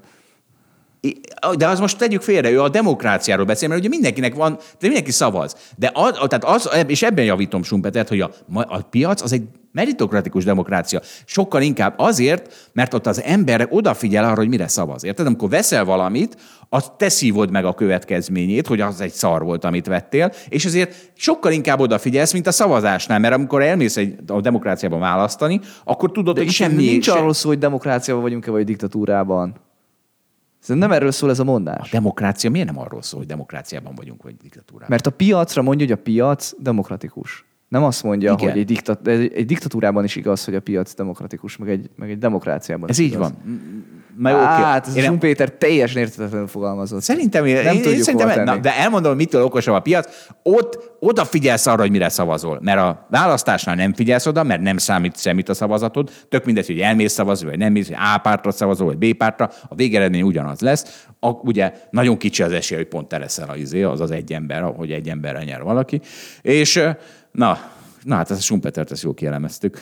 Figyelj, Nekem, nekem a, a Hayeknek volt ilyen mondása, vagy nálolvastam ezt az árnak az információ sűrítő szerepéről. Ez nekem annyira tetszett ez az információ sűrítő szerep. Az, az az nagyon annyira jó tényleg, hogy, jó, hogy a világon a fa ára nem tudom 500 dollár, és akkor a dél-afrikai fatermelő, meg az indiai fatermelőnek csak egy információt kell tudni, és el tudja dönteni, hogy kell neki fát termelnie, pedig és ezt meg tudta csinálni a 16. meg a 17. században, amikor még nem tudta megnézni az összes feltételét a fatermelésnek, meg az összes másik piacot, hanem csak annyit kell tudni, hogy körülbelül mennyi az ár, és mégis meg tudta hozni a döntését. És mi tudja ezt tönkretenni, ha jön egy állam, ami a saját szavazatait azzal gyűjti, hogy kótát, mit, ársapkát rak a fára. És már is nem 500, hanem 100 dollár, és már is porról az egész. Na, miért nem kattintunk a következő híre, Balázs? Egy 24 éves stock trader, aki 8 millió dollárt keresett két év alatt, megmondta, hogy mi az a négy indikátor, amit, amit használ arra, hogy bá, vegyen meg, eladjon. Miért nem, miért nem, miért nem erre kétségbe esette, hogy úristen, mi az a négy indikátor? Hát mert nem vagyunk, tehát, ha tudnánk, hogy melyik az a négy indikátor, amit nézni kell, hogy adjunk vagy vegyünk, és azzal nagyon-nagyon valószínűleg nyernénk, hogyha ezt a stratégiát űznénk, akkor rákattintanék. 8 millió dollárt. De akkor rákattintanék, ha elhinném. De, De nem, hát, én miért nem hiszed el? Hát igen, nem, ez én a kérdés. Én el, az 24 éves ember nyert 8 millió dollárt, ennek van valamekkora esélye. Igen? Az is, hogy a négy indikátor alapján csinálta. Az, hogy a jövőben ez a négy indikátor olyan jól fogja előrejezni a jövőt, mint a múltat, azt én nem hiszem el. Pontosan. E- Eleve már az, hogy 24 éves, az, tehát az egy kicsit azért, a, kicsit ennek az egésznek az információs tartalmát behatárolja, mert az azért nem tud sokat a piacról, valószínűleg ezt a két évet látta a piacokból.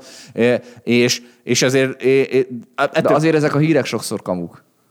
Most a ne- Business most Insider-en van, akkor valószínűleg nem kamu, de, De az nekünk most de mindegy. teli van az internet. Tehát ez tök mindegy. Mindig, tehát nagyon, minden stratégia működhet, ha a piac alá dolgozik. Tehát a legegyszerűbb buy and hold is működik, ha épp 2009 márciusa van, és megveszel bármit, és holdolod. És most 2022 van, és mit tudom, az S&P meg 400 a magasabban van. Tehát, hogy van olyan, minden egyes stratégia működhet, és ha egy sáv sáv, sávban mennek a piacok, akkor meg az fog működni, hogy mindig a túladottságot eladod, a túlvetséget meg megveszed. Tehát, hogy minden, bármi működhet, a piac alá dolgozik. Ebben a két évben neki egyébként ilyen hülyeségek, nyilván ilyen hülyeségek vannak, hogy nem, nem tudom mit néz, eresít néz, meg nem tudom mit forgalmat néz mondjuk, ez lesz ebbe a cikkben. De nem kattintunk rá. Senkinek kattintson az ilyenre. Én ezekre sose kattintok, őszintén. Nagyon, nagyon jó. Azért se kattintson, mert Business Insider és az, az, az cseszteti a, a adblockeremet. Azért se kattintsunk. Na, és, de, és viszont a következő hírre arra rákattintunk, legalábbis én biztos. A Telexen jelent meg, mi a címe? Kirúgták, kirúgták a londoni Ritz Hotel biztonsági őrét, mert levideózott egy liftben szexelő párt. Na erre, erre rákettintottam. Mi is tudod, mi ebben Erre a én legszom... is. Tessék? Tudod, mi ebben a legszomorúbb? Nem az, hogy levideóznak a Ritzben. Hát Istenem, hát kit érdekel, hogy levideóznak? Hát ez csak a pár, privacy freakeket izé aggasztja. Hanem, hanem hogy ha engem le- levideóznak a Ritzben, biztos, hogy nem liftben szexelés közben történik, és én élem a sivár kis életemet, miközben mások liftben szexelnek. Remélem, te is óriási lift szex deficitben vagy, különben felszokogok Balázs. Tehát nyugtass meg, hogy téged sem tudnak lekapni lift közben a Ritz biztonsági őrei. Azt, remá- azt remélem, meg kívánom neked, hogyha nem is a liftben, de hogy téged is érnek izgalmak az életben, értek, meg fognak is érni, még hogyha az a lift dolog ki is maradt. Hát de jól van, de azért, tehát érted, azért, na jó, hát ez egy, ez egy nagy deficit. Én nem, jó, hát mindenki döntse, hogy mekkora deficit az az életében. Azt, hogy, mert Á, na mindegy, de azt hiszem megvan a pol kérdésünk. Nem, ezt megkérdezhetjük. Ki, kinek mekkora lift deficit, lift deficit van az életében? Na és most nincs vége az adásunknak. Most Bal- elköszönünk Balázs, akarsz még Én elköszönök hallgatóktól. Ez szép üzenet volt az az előbbi. De nem köszönünk el, hanem csak gyors jövünk Viktorral, meg Dáviddal, óriási CBDC-zünk. Meg még a izéipar is megkapja, a képzel, megkapja izéipar is. Várjál, még nem állítottad meg, remélem. Nem. Megkapja izéipar is a, a, a, a Milyen ipar? Ma minden ipar, melyik ipar? A A nevét se tudod. szinkronipar. A szinkronipar is megkapja magáit már megint, mert hát ezek, figyelj, mit mondasz erre? Ha egy multi szétveri a társadalmat, a gazdaságot, a klímát azért, hogy profitáljon belőle, azért ugye utálják. Ugye Schiffer Puzsér egész adást csinált erre. De a szinkronipart miért nem utálják? Hát az is mit csinál? Szétveri a társadalmat, szétveri a gazdaságot, azért, hogy ők profitáljanak belőle. Miért, miért, nem, a, miért nem mindenki a szinkronipar ellen ágál? Miért, nem, miért a multik ellen? Mit mondasz erre? Két mondatban. Hát az, hogy köztünk ez az Orsival is egy vita, mert Orsi, amikor bármi szinkronos véletlenül megjelenik otthon, ami nagyon ritkán van, akkor azonnal kiborul, hogy ez mennyire életidegen, hogy ez magyarul Kurva beszél, szar. és hogy ő látja a száján, hogy nem is ezt mondta. Pontosan, kurva szar. És én ezt olyan elitizmusnak érzem. Ez nem elitizmus, ez, ez, ez igényesség, ne haragudj, ez igényesség. Ez, a, ez, a, ez a olyan, mint hogy a, izé a hakniba meghallgatod a... De tehát, a, tartalmilag egyetértek, csak a társadalomnak a nagyon nagy hányada minden szinkronnal néz, úgyhogy nem kell kiborulni azon, de azért, mert van szinkron. Ugye azért, mert van Persze, szinkron. Probléma. Ez, és ez a Mondom, múlt- tartalmilag egyetértek. Nagyszerű. Na, köszönjük szépen. Akkor szinkronnal még, még egyszer Viktorékkal is izé, nyafogok, vagy isztizek, vagy mi. Na, köszönjük szépen. Itt a figyelmet folytatjuk. Sziasztok! Na, hát akkor üdvözöljük stúdiónkban Zsidai Viktort, aki oda CDBD-ZDBZ-zett egyet a alablogra. Ja, ja, igen, igen, igen. Most én jövök, akkor Csak köszönjük, üdvözlöm csak a hallgatókat, köszönjük. igen, igen. Nagyon, Azt hittem még Dávidot is És köszönjük da- Szabó Dávidot is, aki fű, CBDC és Elon Musk elnyomás témában bármiben tud szerepelni nálunk. Szerbusz, Dávid. Én már régebben CDB-ztem az alaplogra, és tudom, Így mi a dolgom. Sziasztok! Így van. Én is CBCBD-ztem már korábban is egyébként elárulom. Tehát, itt- hogy nem itt- most fedeztem föl, hogy van ilyen. Itt, itt csupa Nem, mi C- nem CB friss CBD-zők vagyunk. CBDC klassz, klasszisok vannak itt, és eh, na de figyeljetek, hogy felpaprikázódjon a hangulat. Hát biciklizek befelé, és mit látok? Mandalóri. Ezt látom, hogy Mandalóri, a Mandalorian, nem tudom, ismeritek ezt a filmsorozatot. Nagyon rossz. Ma- Én nem ismerem. Közepesen rossz, magyarul Mandalóri, és, és kedves, és én mindig kibollok a szinkrontól, kedves szinkron és filmforgalmazó ipar, ha már szétkúrjuk a filmet, a társadalmat és a gazdaságot, akkor csináljuk tökösen. Tehát akkor legyen az a címe, hogy Mandalóri és Mandabori, a két csintalan űrpajtás kalandjai a kozmoszban. Tehát legyen ez a címe. Legyen ez a címe, akkor a, és akkor, ah Istenem, mert ugye, mert mi van, tudod, gonosz multiznak. Na de most mi van a szinkronipar, meg a filmforgalmazóipar, az annak nem okoz gondot a társadalom egyfajta elbutítása azért, mert profitálnak belőle a szinkronon keresztül. Ugye nagyon kevés kelet-európai országban van szinkron, ott kevésbé is beszélnek angolul, és mint kiderült, ez Viktornak is egy kedvenc témája, és Dávidról mindjárt kiderül, hogy neki is. Az, Viktor, tiéd a szó. Mit mondasz? Engem nem az zavar, ami téged zavar, Zsolt, engem az zavar, hogyha megnézek egy sorozatot, vagy egy filmet, és magyar szinkronnal megy, az, az borzasztóan minősíthetetlen. Aminek biztos vannak ilyen szakmai okai, hogy miért így alakult, ellentétben mondjuk a 70-es, 80-as években, amikor egy csomó külföldi film sokkal jobb lett Magyarországon a magyar szinkrontól, valószínűleg nagyon sok munkaórát beleraktak, nagyon jól felkészültek rá, most meg ugye azt mondják nekem, nyilván nem értünk ehhez, hogy iszonyatosan gyorsan kell minden szinkront lenyomni. Szerintem nem élvezhetőek magyar szinkronnal az esetek 80-90%-ával az elkészült sorozatok és filmek, ezért nem nézek olyat sajnos. Bezzeg régen minden jobb volt? Abszolút De jobb abszolút volt. egyetértek veled, és akkor itt már felmerült előbb a Bud Spencer-es filmek, hát az tényleg kiváló szinkronnal készültek, de eszembe jut a Woody Allen filmek is, hát Kern Andrásnak kiváló magyar hangja van. Régen minden jobb volt. Így van, de, és, és akkor nagyon vicces. Tehát én azt hittem, hogy ilyen gazdasági társadalmi tanácsot adunk, de nem, hát a színészeknek is adunk tanácsot, mert hogy a vi- közgazdász mindenhez ért. Igen, ezt baj? elmondtuk, a közgazdászok mindenhez értenek, ami Dávidot nagyon zavarja, mert ő próbál nem közgazdász lenni, mert hogy ő fizikus. Nem, nem, ugye? hát szerintem ez a baj a közgazdászokkal, hogy azt hiszik, hogy mindenhez értenek, de hát közben egyáltalán nem. De igen, mert hogy minden mindennel összefügg, azt minden, Ez igaz. mindenkor, mindenhol, mindenfelé, De de, nem tényleg ez van, mindenhol. Hogy ugye nem értheted meg, de szerintem ez egy nagyon-nagyon fontos dolog. A közgazdaságtan az egy, az egy szerintem alul van becsülve, mert nem lehet megérteni például a történelmet, a társadalmi folyamatokat, még a művészetet se. Figyelj, 85-ben, csak egy, egy nagyon egyet, nem fogok be, e, e, belemenni ebben, 85-ben a szaudiak ugye kitalálták, hogy tönkreteszik az északi tengeri olajtermelőket, mert azok nagy versenytársaik lettek nekik, ez a skót, norvég, mit tudom én. Nyilván az árakon keresztül, nem torpedókkal. Sokat tudtak termelni. És akkor azt csinálták a szaudiak, hogy 30 dollárról levelték, leverték 10 dollárra az olajárát, hogy ma jól tönkre teszik ezeket a északi tengeri olajtermelőket. Egyébként 2015-ben ugyanezt megcsinálták, vagy megpróbálták megcsinálni a palaolajtermelőkkel, ugyanúgy nem jött össze. Tehát a, aki már a 85-ös látta, az a 2015-öst értette, hogy mi fog történni. Na, de a lényeg az, hogy összeomlott az olajár, akkoriban a Szovjetunió nem nagyon különbözően mostanihoz olajat meg gáz termelt, csak akkor még gabonát is importált. És az oroszoknak egyszerűen nem volt pénzük elegendő kajára a szaudiaknak a cselekedetei miatt cselekedetei miatt, ami jelentős részben hozzájárult ahhoz, hogy a szocializmus összeomlott. Nálunk Magyarországon is. Tehát egy nagyon fontos, ezért mondom, hogy minden minden összefügg, és ezeket meg kell érteni, ezeket a gazdasági, társadalmi folyamatokat, hogy értsük, hogy mi a helyzet. Most kinek jár a taps? Neked, a szaudiaknak? Aki- Nem, nem, én csak azt mondom, hogy a Egy közgazdaságtan példát tényleg mondtál. fontos. Igen, ez, egy, ez egy példa. És egyébként ezzel én maximálisan egyetértek, tehát hogy valóban itt, itt abszolút ilyen holisztikusan meg, ez az egész egy nagy rendszer, minden mindennel összefügg, és hogyha megbirizgálom az egyik pontját, akkor mindenféle rezgések elindulnak a rendszerben, és berezgeg a, a többi pont, és jó érteni a különböző összefüggéseket, jó érteni azt, hogy az egyik rezgés hogyan indít be egy másik rezgést, és mik, milyen törvények szerint.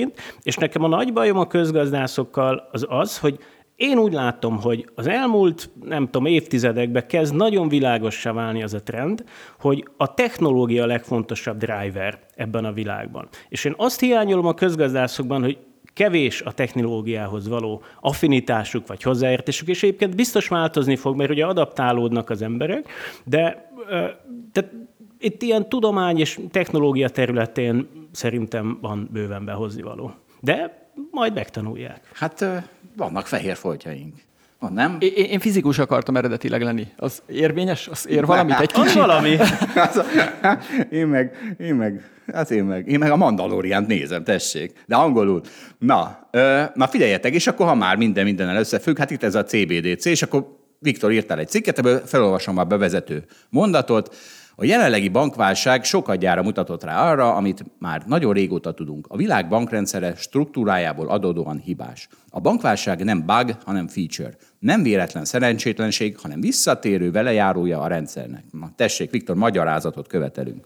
Na, figyelj, lehet történelmi a magyarázat? Minden. Hogy, hogy alakult? minden- mindennel összefügg, minden, hogyne? Figyelj, ugye ez hogy alakult most nagyon leegyszerűsítve? Ugye voltak az aranyművesek, mindig ezt a sztorit szokták elmondani. Voltak az aranyművesek a, a tehát 15. században, mit tudom én, és azoknak voltak ilyen nagy páncélszekrényeik, meg tíz marcona őrjük, mert ugye az aranyat őrizni kellett. Na, ő, övék volt a legértékesebb cucc az egész városban, tehát nagyon erődrendszerük volt nekik. És akkor az emberek kitalálták, hogy ők mi lenne, ha az aranyműves őrizni az én aranyamat is, mert jobban tud rá vigyázni, mint hogy én vigyáznék, és akkor ugye mondtam neki, hogy itt van neked egy kiló arany, add majd vissza, hogyha kérem. És az aranyműves adott nekem róla egy papírt, hogy én tartozom neked egy kilogramm aranyjal. Ugye ez lett a bankjegy. Ugye így keletkezett a bankjegy, és onnantól egy, egy idő után az emberek rájöttek, hogy nem is kell visszakérnem az aranyat az aranyművestől, mert ezt a papírt odaadhatom valakinek, mindenki beválthatja az aranyművesnél a végén. Sokkal egyszerűbb ezt cipelgetni, mint az aranyat. Magammal. Ha akarná, de hát nem akar. De nem akarja. Na de a lényeg, hogy, és, és itt jön, hogy hol ment félre a bankrendszer, hogy az aranyműves, akinek egyébként magának is volt aranya, mit volt 5 kiló aranya, észrevette, hogy nála mindig van még 30-40 kiló. Hol 20, hol 30, hol 40, hol 50, de valamennyi mindig van. És rájött, hogy mennyire jó lenne, hogyha azt a 20 kiló aranyat, ami egyébként is úgyis mindig ott van, mások aranya, az Csak haszontalanul áll. csak ott áll, azt teljesen fölöslegesen, azt kölcsön adná valakinek. És hát kölcsön adta, és, és a kamatot meg ő szedte be, ugye? Tehát a mások pénze utáni kamatot éppen ő szépen beszedte, csak ugye az lett a probléma, hogyha például mondjuk meghitelezett, nem tudom, egy, egy nyugat-indiai cukornád ültetvényt, és a tornádó azt ö, szétcseszte, akkor bebukta a másoknak az aranyát, és nem tudta őket kifizetni. Vagy, hogyha az történt, hogy hirtelen valaki valamiért megijedt, és mindenkinek az aranyra lett szüksége, akkor se tudta őket kifizetni. És itt látszik a probléma, hogy mi a baj, hogy a hitelezés, az összekeveredik, ami egy kockázatos tevékenység, a pénznek a megőrzésével, ami egy kockázatmentes tevékenységnek kéne lenni. Tehát az én pénzemet, amikor tranzakciókra akarom használni, még ilyenek, azt nem, nem szabad, hogy kockáztassa a bankrendszer. Ez egy két külön dolog, és egyébként még egy történelmi dolog, a nagy gazdasági válság után, 1929-33 után volt a Chicago Plan, amikor chicagói közgazdászok kitalálták, hogy hogy lehetne ezt a kettőt külön választani, úgyhogy biztonságos bankrendszerünk legyen, és normálisan menjen a hitelezés. Ezt szerettem volna elmondani. Tehát ez a baj, hogy összekeveredett a kockázatos, meg a nem kockázatos pénz a világban. És ebből mi következik, hogy a állandóan ki kell menteni a bankszektort, De bocs, bocs, bocs, meg. Csak hogy ugye ezt a Chicago plant nem fogadták el végül, tehát a banklobby ezt igen, megakadályozta. igen, a és- 30-as évek végén. Ne bogállászózzunk, tehát ne bogállászózzunk. De ez igaz, ezek történelmi a- a- tények. A banklobby akadályozta nem, meg? Jó, nem tudjuk, nem Na, ment át. Tehát volt egy komoly javaslat, és nem ment át. Oké, vala, valami miatt nem ment át, Oké, akkor maradjunk, köszönöm. maradjunk ennyiben. És, és azóta is úgy maradt a bankrendszerünk hogy a bankok, és mi történik a bankokkal, ha megnézed, a bankokkal mindig az van, hogy megy, megy, megy a hitelezés bátran, és amikor meg valami gáz van, akkor szólnak a, kormányzatoknak, hogy segítse őket ki. Tudom, azt fogod mondani, hogy nem őket kell kisegíteni, hanem a betéteseket kell kisegíteni. De a betéteseket nem kéne kisegíteni, mert a betétes pénzével nem kéne spekulálni, ugye? De nem kéne, hát azért most a betétes arra adja, tehát a betétes Nem. jelenleg tudatosan arra adja oda nem. a banknak, hogy spekulálja. Nulla százalékos kamatra? Hát miért adnám oda? Hát Nem, azért tehát, hogy oda. kockázatra vagyunk kényszerítve. Azzal, azzal, hogy mi tranzaktálni tudjunk a pénzünkkel. Tehát csak, én csak annyit szeretnék, hogy utalgatni Igen. tudjak, befizetni a számlámat, és ennek ellenére én kockázatra vagyok kényszerítve, azra vagyok kényszerítve, hogy egy egy tőkáttételes, kockázatos biznisz folytató cégnek odaadjam a pénzemet. Ez kinek a hibája, a banki vagy az állam? Így alakult ki. Í- Így van. Így alakult ki. És, és tök igaz, amit Dávid mond. Rá vagyok kényszerítve, bocs, rá vagyok kényszerítve, akkor is, tehát vá- legyen az, hogy én eldönthessem, kölcsön adom a pénzem magas kamatra, bocsánat, magas kamatra, egy kockázatos hitelügyletbe, vagy nem. Én Ezt csak azt ki, a, kitől követelem? Ez a, tőlem követeled, a bankoktól, a bankrendszertől és az állam, az, alapvetően az államtól, hiszen ő dönt végül mindenben, nem? Nem tőle követeljük? Így van. És hozzáteszem azt, hogy a bitcoin erre jött létre, hogy legyen egy olyan pénz, amit egyébként ne kelljen odaadni egy ilyen kockázatos cégnek, hanem én tarthassam az egészet a saját zsebembe. Ez az Valóban, valóban így jött ki, illetve azért még azt tegyük hozzá, egyébként ami egy óriási hibája, és ezt már erről is már többször írtam, hogy ne lehessen elinflálni a csudába, mert ugye 2008-9 után jött létre, amikor elindult a QE, és mindenki attól félt, hogy szét fog inflálódni a pénz a fenébe. Tehát azért ez benne volt ugye a fix, Így van, benne tehát van hogy a fix, fix mennyiség kínálat. Legyen van, végül. van. Ugye eléri 21 milliót, vagy nem tudom mennyit. tett, Így ugye, van. azt Tehát, hogy ez nem feltétlenül egy jó pénz, mert hogy ha fix a mennyiség, akkor az árfolyama ingadozni fog, ez inkább az aranyhoz ö, hasonlít, egy digitális arany jött létre. De igen, és ez volt a cél, hogy ne, ne, ne nyúlkálhassanak bele egyébként az én zsebembe, az az enyém, nem tudja senki elvenni. Ehhez képest egyébként mondjuk a bitcoin forgalmának a nagy része jelenleg ugyanúgy tőzsdéken zajlik, ha jól tudom, de hát Dávid, ezt jobban tudod, ahol megint csak futsz egy kockázatot, ugye? Ez, nem, nem, nem, az más. Ez zajlik így is, meg úgy is, tehát De hogy várj, most valóban... várj, tehát szerintem okay. kevered, tehát az, az a kérdés, hogy hol tartod. Ha tartod a tőzsdén a pénzed, akkor futsz egy kockázatot. Igen. Te erre gondoltál? Hát és az emberek nagy része a tőzsdén Na jó, de hát az az- az az nem? Nem, nincs így, tehát Nem hogy, így van? hogy a bitcoinoknak a nagyobb része az nem tőzsdén van, de Hanem valóban saját itt, tárcákban. Hanem saját tárcákban, de valóban sok bitcoin van tőzsdén, tehát hogy sok bitcoin van valami fajta custody tárcában, akár egy olyan tárcában, amire nem neked van közvetlen hozzáférésed, hanem valami fajta cég biztos, szolgáltatja ezt a tárcát, de igazából nem nálad vannak a privát kulcsok. Cserébe, hogyha te valamit elbaszol a, a, a tárca tárolásával, akkor vissza tudják állítani a te tárcádat. Ugye, most- ezt magadnak tárolod, akkor, akkor te ezt elronthatod, és akkor örökre beragadnak uh-huh, a te bitcoinjai. Tehát, hogy ennek van egy mm, kockázata. Ö, Trade-off, vagy nem tudom. Trade-offja De van. megvan a megoldás, ezt, tehát ezt Na, mondtam de hát el. ide másszunk már Ide vissza, másszunk. hagyjuk most egy kicsit a hagyjuk, bitcoint. Most bitcoinra vissza fogunk térni, de megvan a megoldás, ugyanis a jegybank most is bocsájt ki pénzt. Az a készpénz, ami a pénztárcámban van, ez egy jegybankpénz, az közvetlen a jegybanknak a felén való tartozása, tartozik nekem 1000 forinttal, bármit jelentsen ez. Tehát tartozik nekem. Ugyanezt a készpénzt, ezt megcsinálhatjuk ma már digitális formában, hasonlóan, mint ahogy a különböző coinok vannak. Lehet egy alkalmazás a telefonon, és a jegybank minden egyes állampolgárnak, minden cégnek, bármennyi embernek, ennek most már nincs limitje, hogy hány embernek vezet számlát, vezethet számlát, ezen őrizhetem a pénzemet, ezen tranzaktálhatnék, ingyenesen vezetni a számlát a, a, a jegybank, ugyanúgy, mint ahogy az Magyar Államkincstárnál is ingyenes számlavezetés és utaláson. Nyugodtan lehetne ezt az egészet egy tök nullába kerülő szolgáltatásként adni az összes állampolgárnak, és nem kellene azon parázni, hogy a bankba berakott pénzem elveszik. Ha akarok kockáztatni, akkor elmehetek egy bankba, a bankokat meg majd végig gondolhatjuk, hogy milyen módon lehet, mert lehet befektetési alapként, lehet tőketársaként, sokféleképp lehet finanszírozni, de akkor én magasabb kamatot kapok, és akkor tudom, hogy egy kockázatot vállalok. Az ugyanolyan, mint egy befektetés, mintha most veszek egy OTP részvényt. Pont ugyanolyan. Ez a CBDC, amit most a Viktor elmondott, ez a digitális jegybank. Digitális jegybankpénz. Így van, és én állítom, hogy nem tartanánk itt, hogy a CBDC-ről most már napi szinten a gazdasági sajtóban szó van, hogyha nem jött volna létre bitcoin. Abszolút- jegybankok abszolút igaz.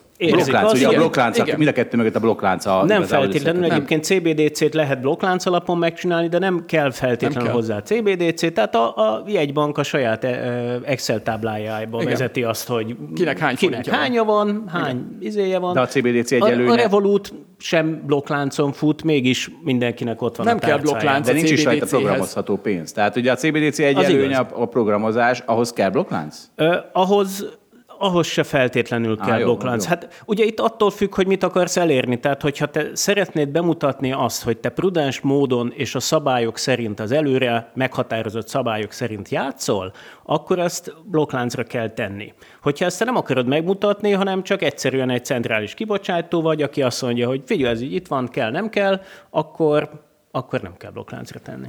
Ez ugyanúgy, bocs, mint a földhivatal is egyedül ő maga tartja nyilván, hogy kinek milyen lakása van. Tehát a jegybank is tarthatja nyilván, neki nem kell másokkal együttműködve.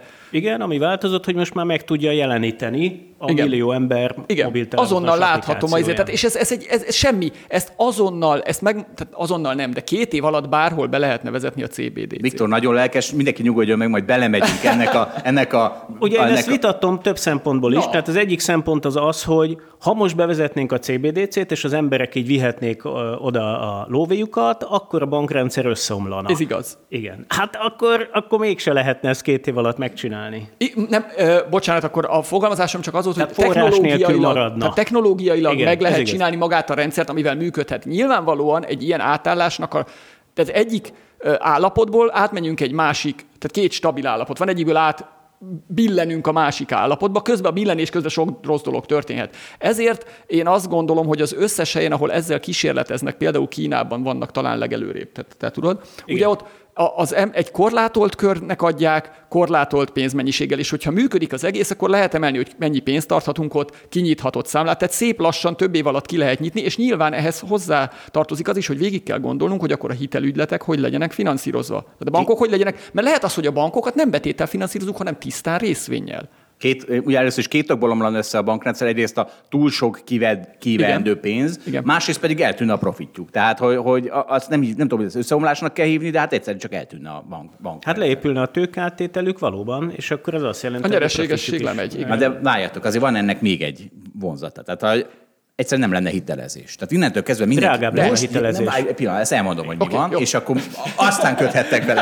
Addig nem köthettek bele, amíg el nem mondtam, hogy mi van. Szóval az van, hogy jelenleg ugye mi, mi fogjuk a fejünket, hogy az emberek továbbra is a nem tudom, hogy most még mindig 0 egy bankbetét, de kurva alacsony bankbetéten ülnek. Miért? Mert megszokták. A bankbetétben ott van egy 900 milliárd forint, vagy, vagy egy ezerrel több. Mennyi van most Magyarországon? 900. Nem, ö, 10 Hát egy nullával Na, az, igen. Nem egy null, nem kettővel. Szóval néhány nullával. Nem, 9-10 ezer milliárd forint. Valami ilyesmi. Na, igen. akkor egy ez a nagyságrend, hogy Azt 10 hittem három nullával csesztem el. Egy nullával elcsesztem, az egész jó. Szóval 9000 milliárd, 9000 milliárd forint ülnek ott, amikor egy, mit tudom, egy, egy, egy, egy, egy kötvényben 10 10 ponttal magasabb kamatot is kaphatnának, és mindenki ott ülne a pénzén, nem adná kölcsön a bankoknak a ti feltételetek szerint, hiszen, hiszen dehogy mozdulna meg, elesnénk egy csomó GDP-től, egy csomó fejlesztéstől, ugye nem lennének hitelek. Gyakorlat, mindjárt, mindjárt, Viktor, már látom, hogy már gondjaid vannak, de akkor egy konstans, relatív recesszióban élnénk, csak nem vennénk észre. Tehát, ahogy nem vesz észre Észak-Korea vagy Oroszország. És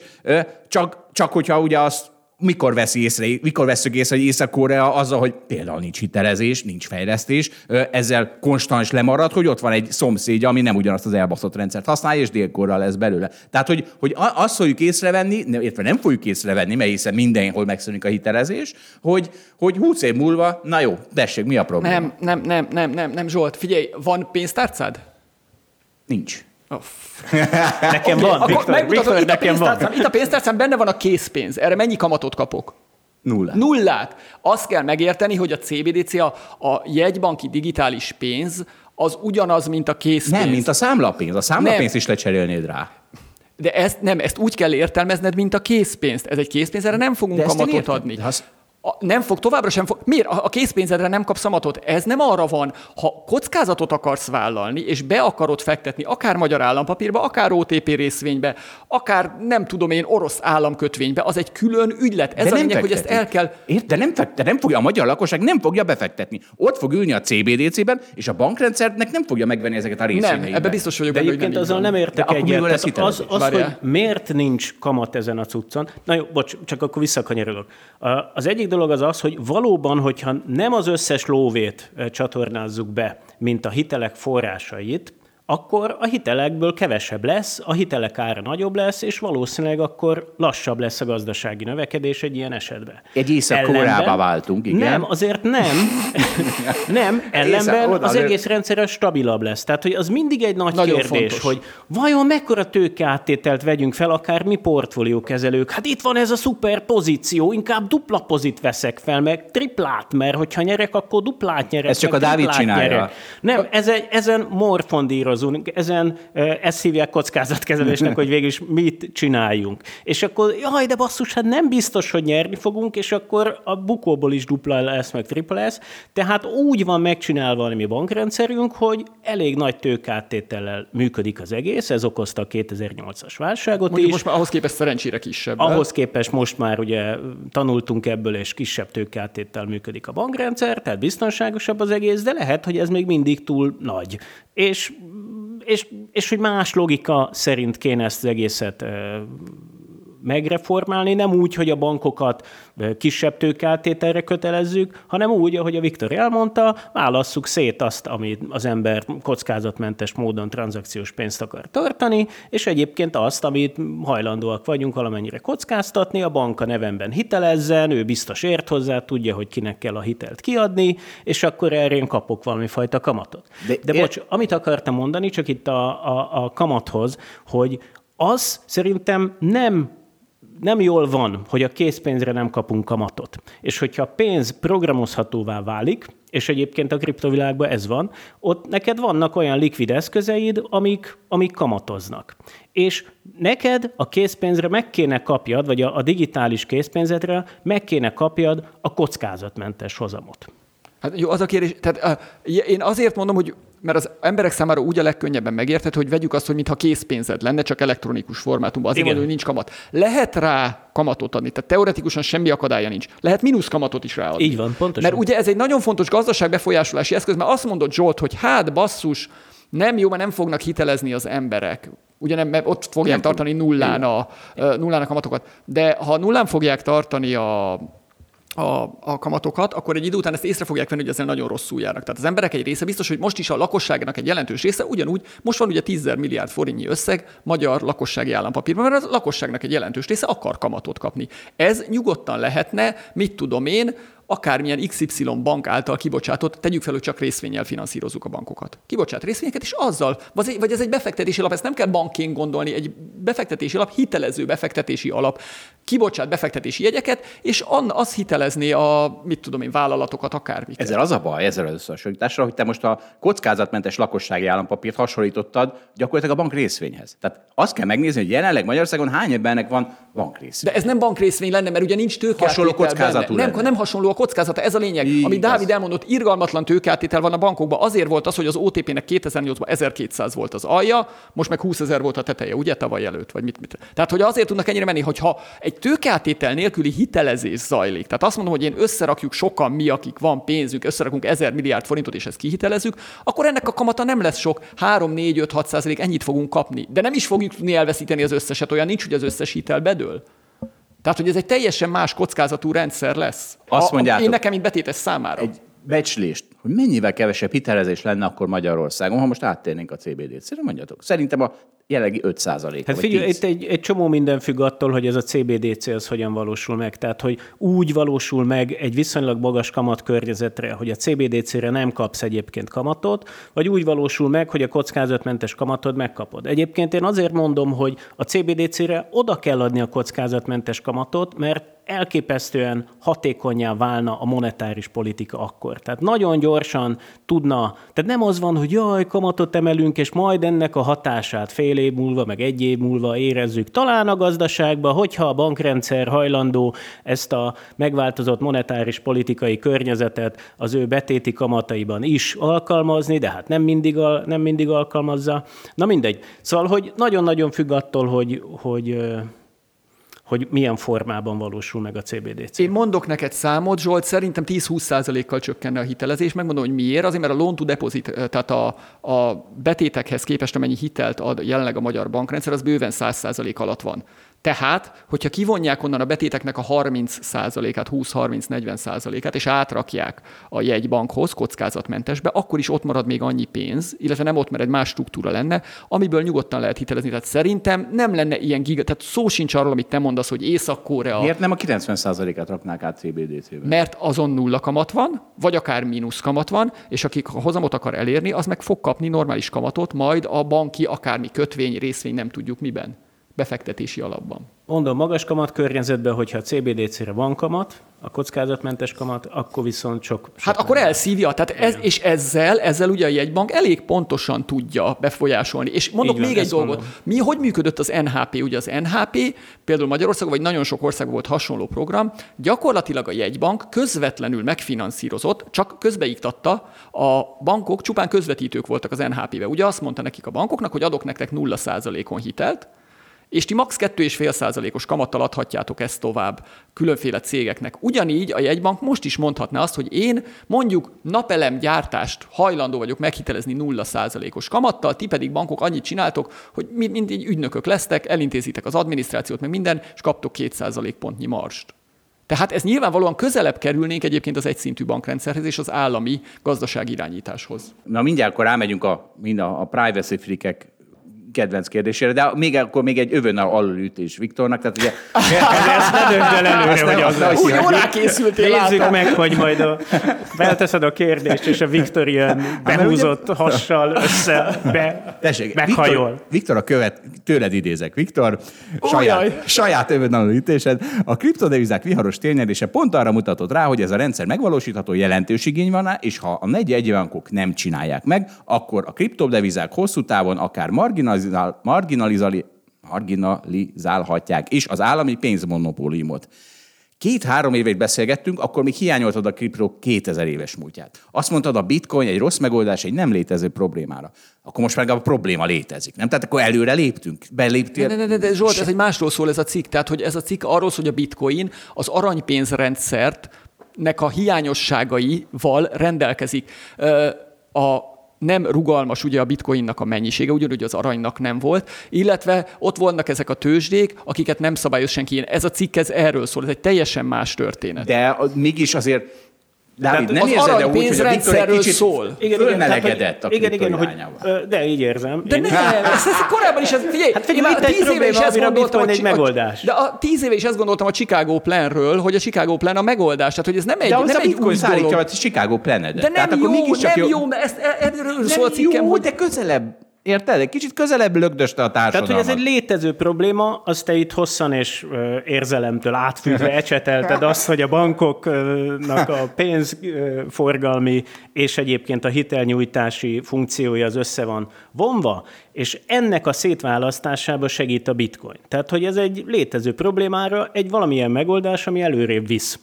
Legalább, legalább elkezdték gondolkozni, vagy mindenki elkezdett gondolkozni. Abszolút, de, de egyébként ezt is mondtam, több éve is mondtam, hogy szerintem a bitcoinnek és a többinek nincs semmi értelme, hogy ezt sokszor elmondtam, Dávid mindig megmondta, hogy hülyeség, lehet, hogy hülyeség is, amit mondok.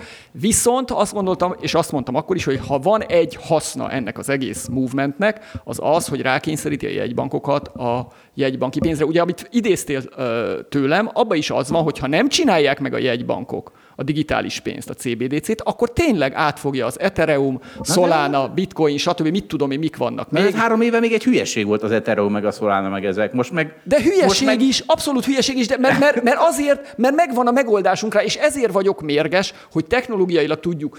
Értjük, hogy miért kell megcsinálni, és a jegybankok évek óta ülnek rajta, és mindig mondják, hogy hát már nem ez van. Hány éve De, halljuk, de. dolgozunk rajta, az ECB, a Fed, mit dolgoznak? Hát mit kell rajta A Viktor már dolgozni? megoldotta, hát a nem, de ez megvan, is megmondja, hogy mi van. de most komolyan. Hát de megvan a megoldás. Hát pontosan tudjuk a megoldás. Megmondom, hogy miért nem csinálják, mert félnek. Iszonyatosan félnek, hogy a bankrendszerbe belekutázkodnak, és összeomlik az egész a fenébe. Ezért nem csinálják meg. Igen, egyébként azért vannak itt, tehát itt sok dolog van. Az egyik az az, hogy egy az angol központi banknak egy képviselője nemrég mondta, hogy hű, ez jó dolog lenne ez a CBDC, de hogy aktuálisan marhára nincs meg az a tudás magában a- az angol központi bankban, hogy ezt meg tudják csinálni. Nyilván ezen tudnak változtatni, ez egy érdekesség.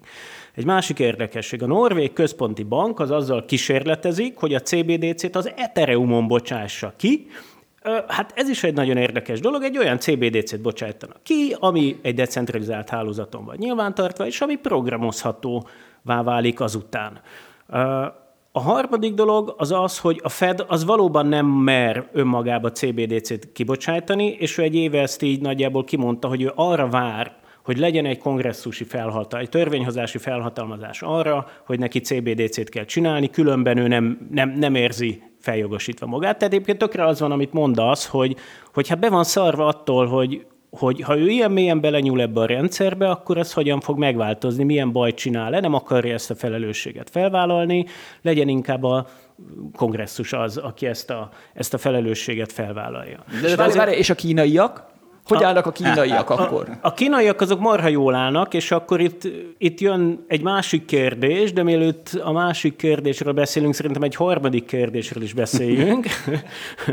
A, a- az pedig az, hogy valóban a CBDC az megoldás egy olyan problémára, amit itt hosszan ecseteltünk, hogy kockázatra vagyunk kényszerítve azzal, hogy a tranzakciós pénzünket bankokba kell, hogy tegyük bankszámlánkra, és a CBDC-vel ezt nem kéne.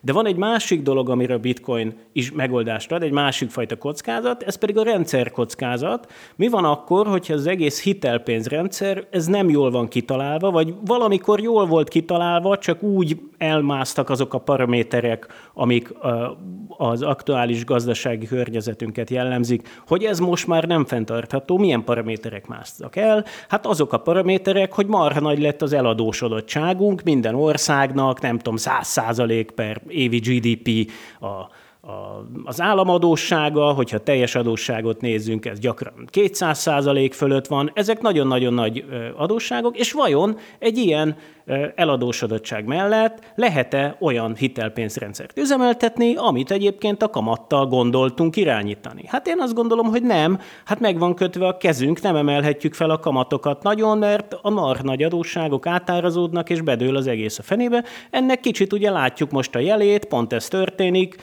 kiderült, hogy a bankok könyveiben hatalmas adósságok vannak. Szóval mi van akkor, hogyha ez az egész hitelpénzrendszer, ez nem fenntartható jelenleg ebben a formában.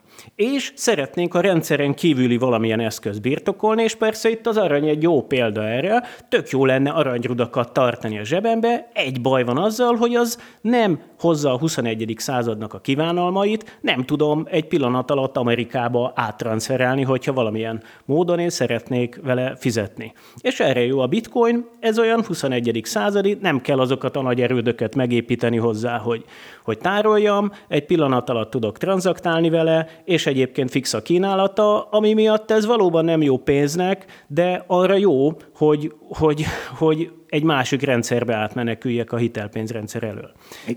Oké. Okay. Egy kicsit nem arról van itt szó, hogy a, ugye a bull években azért kurva jó ez a hitelpénzrendszer, és aztán, aztán jön mindegy 2008-9, aztán jön egy, hát most nem tudom, hogy most jött-e valami, majd ezt megkérdezzük. Hát megnöveli, Tehát, a, de ezt mondta Dávid is, megnöveli a rendszernek a volatilitását. Fölfele is beleviszi a hurkot, meg lefele is. És ugye, amikor arról beszéltünk, hogy vajon tényleg van-e költsége ennek, az egyik nagyon jelentős költsége a bankrendszernek nem feltétlenül csak az, hogy ki kell menteni őket, hanem, hanem megnöveli a volatilitást. És mi az a volatilitás? Hogy mély recesszió lesz. Sok munkanélkül lesz egy csomó embernek, nem lesz állása. Ez részben a bankrendszer tőkeátételének köszönhető. Ez mélyíti a recessziókat. Hát ugye a 1930-as kurva mély recesszió az még a hitelpénz előtt. Nem, nem, nem, nem. A, ugye ben, nagyon nagy szerencsénk, ez nagyon jó példa. Ben Bernanke ebből írta a dolgozatát phd A helikopter pénzből. És ez a, ez azt vizsgálta, hogy 1900, ugye két fázisra szokták osztani a válságot, 29-től 31-ig volt egy mondjuk úgy, hogy túltermelési válság mindegy, és 31-től 33-ig szinte az egész világban volt egy gigantikus bankválság, ami szét zúzta teljesen a gazdaságot. És pont arról szólt Bernanke-nek a tanulmánya, hogy a bankrendszert ki kell menteni, mert a bankrendszer egy halálspirálba tudja küldeni a gazdaságot. Tehát nagyon-nagyon fontos, hogy azt, annak a válságnak is a legmélyebb részét a bankrendszer összeomlása csinálta. Egymás döntötték be a bankok. Pont az, amit most próbálnak ugye megakadályozni a döntéshozók, meg 2008-9-ben is, és óriás szerencsé, hogy Bernanke volt akkor a jegybankelnök, mert értette a problémát. Mi az, hogy próbálnak, de kell csak itt a pánikot, tehát simán megakadályozzák. Tehát nem, nem próbálnak. Már meg is akadályozták. Már meg is akadály, nem tudom. Azt... Én se tudom. Hát, de azért nem, tehát nem... De lehet. De, de van rá esély. Ne úgy. Ha azt mondtad, hogy megakadályoztak, hát akkor csak tudod. Hát, Hát ha, ha nincs a probléma... Péntek óta, most hétfő van, péntek óta nincs probléma. Így van. Hétvégén semmi baj nem ezt, volt. Ezt meg akarom mindjárt állni a privacy akkor most megkérdezem, tessék, például ebben a jelenlegi bankválságban ti hedge fund menedzserek, inkább lehetőséget láttok, vagy izé, vagy 2000, tehát hogy hogy tekintetek most így mint mindennapi befektetési szempontból? Mi jutna eszedbe? Bankrészvényt venni, vagy sortolni, vagy hozzá nem merek nyúlni? Hát, azt hiszem ebben minden benne volt. Fogalmam sincsen. Azt, hát, hát nyilván... Bitcoin, azt fogja mondani Dávid. A bitcoin meg is tolta. Igen, tehát hogy a bitcoin most valóban úgy viselkedett, kiment az elmúlt... Mint az arany. Így van. Tehát, most tényleg aranyként viselkedett. 21-nek a mániája és a 22-nek az összeomlása, tehát ez a ciklus ez kiment a bitcoinból, és most úgy néz ki, hogy valóban ezt a digitális arany funkciót ezt, ezt hozza a, a piaci viselkedése alapján. Hát majd meglátjuk, hogy így lesz-e, de most valóban az elmúlt hetekben ez így történt. De hogy, tehát, hogy érted azt, hogy egy ilyen ilyen Várj, hadd a Viktor is, hogy erre a közvetlenül. Okay, pillanat, mondja, mondja. Ja, mondja, csak az, hogy ez a, egy ilyen fertőzés, ez most így tovább terjed vagy sem, talán inkább nem egyébként, de, de azért ilyen túl nagy pozit nem mernék feltenni. Én amit viszont gondolok, hogy, hogy ez lazítja továbbra is a, azt, hogy a hitelpénzrendszer hogyan tud működni. Jaj, most megint nő a Fednek a mérlegfőszege, nagyon nagy mértékben, mert ugye rengeteg lóvét kihiteleztek ezeknek a bankoknak, hogy nekik likviditást nyújtsanak, és hogy megint csak az alapozza, vagy azt a, a véleményemet erősíti meg az események, hogy, hogy ez így, ez így ebben a formában nem fenntartható. Itt nagy infláció lesz előbb-utóbb, már volt is, de majd még lesz még több. Jó, én, én azt gondolom egyébként, hogy 2008 után nagyon jelentős szavaizási változások történtek a bankrendszerben, sokkal több a tőkéjük, tehát ezt meg lehet nézni Európában is, Amerikában is. Hát sokkal kisebb a veszély annak, hogy egy nagy bankválság lesz. Tehát, hogy szerintem nagy bankválság nem nagyon tud bekövetkezni. De azt is gondolom egyébként, hogy a jegybankok ö- nagyon felelőtlenül viselkedtek pénznyomtatásban is, 2021-ben. Ugye egy éve még bőven elmondták, hogy másfél éve, hogy semmiféle infláció nem lesz. Tehát fogalmuk sincs arról, hogy mi történik velük. Tehát nulla, zéró, semmit nem tudnak, de tényleg. Azt mondták, semmi nem lesz. Most úgy emelnek, mint, a, mint 50 pont, 75 pont. Gyakorlatilag a sok ember... az alternatív rendszer. Gyakorlatilag mi történik? Megijedtek attól, amit csináltak, tudod, mint a rossz kisgyerek meggyújtja a gyufát, és hirtelen föl, föl lángol a, nem tudom, a szőnyeg, és akkor kihívják a, men- a, a, kocsit, a tűzoltókocsit, hogy aztán 80 ezer liter vízzel. Ezt csinálják most, emelik a kamatokat, mint az őrült, és az a sok kamatemelés, amit csináltak, nem volt jó hasonlatom, Dávid? Tehát az a sok kamatemelés, ugye azt Ez tanultuk, megtörtént veled, Viktor? Hat kötőjel, nem nyilatkozom, hat kötőjel, 18 hónap ugye az átfutása, azt mondják a kamatemeléseknek. Az a sok kamatemelés, amit csináltak, abból még semmi nincs benne a rendszerben. És mégis emelik tovább a kamatokat, tehát szerintem túlemelték a kamatokat, amit Dávid mondott, sok az adósság, nem vették figyelembe, hogy, ne, hogy túl is tudják emelni a kamatokat, és ők idézik elő a bankválságot. Tehát, hogy én azt gondolom, hogy nem lesz bankválság, de, de szerintem felelőtlenül jártak el a bank, vagy egy bankok mind a két irányban. Na jó, akkor menjünk rá a izé részre, a legviccesebb része. Egyszer emlékszem, írtam egy olyan, egy teljesen ártalmatlannak tűnő cikket arról, hogy milyen jó lesz az önvezetés. Erről írtam. Én szoktam olyan cikket írni, hogy, hogy ne vásárolj hazait, és akkor gyűlöl is mindenki. Ez teljesen rendben van.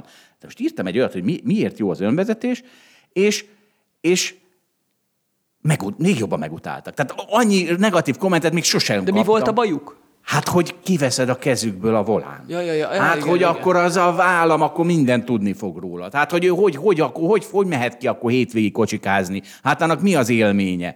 E, te tényleg, tehát én nem hittem el, hogy ez történik, és azt hinnéd, hogy az emberek most akkor Viktort szeretnek téged, mert kiveszed a gonosz bankokból az emberek pénzét, és odaadod a jóságos államnak. Na de jóságos-e az az állam? Tehát ugye most, most most ugye szerintem ez kétfelé kell szerintem. Tehát Magyarországon, ahol Pegazus botrány van, aztán még semmi következménye nincs, ott nehéz az állam mellett érvelni, de mondjuk egy norvég államban, vagy egy, én mindig a norvég államot hozom föl, tehát most Néha a svédet azért. vagy a svédet, tehát hogy, hogy és akkor elmondom, elmondom, Viktor, föl, föl, föl, markold meg az asztal szélét, fölolvasok néhány kommentet a cikked alul a Facebookról. Nálunk ilyen a betelefonálás. Azt egy barátomnak most láttam, hogy ez a betelefonálás egy nagyon régi, nálunk illet betelefonálni.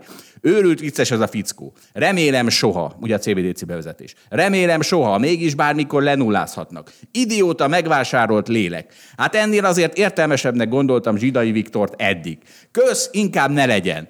Hail CBD, F, CBDC elvtársak, mi baj történhet? Én nem hittem el, hogy mi folyik De itt. az a baj, mert nem értik az emberek, tehát, tehát te is azt mondod, hogy hát az állam így, meg úgy, az a készpénz, ami a zsebedben van, és a lakosságnál levő sok ezer milliárd forint készpénz, azt mit ér? Semmit nem ér. Annyit ér, amennyit az állam mondja, hogy érjen valójában. Tehát, hogy ez ugyanúgy egy készpénz, semmi különbség, azt kell gondolni, hogy ez a készpénz csak nem a pénztárcádban van, hanem egy elektronikus tárcában van benne, semmilyen különbsége nincsen. Az a különbség, hogy egy, a, a, a jegybankban vagy a Látja, kormánynál hogy a egy tiéd. gombnyomás, látja, és egy gombnyomással elveheti. De Zsolt, a pénzedet azt ne nem vehetik el, behoz, Jaj, jaj, be, jaj. bevezetünk egy új pénzt, az új forintot, és a régi, a régi az értelmét veszti.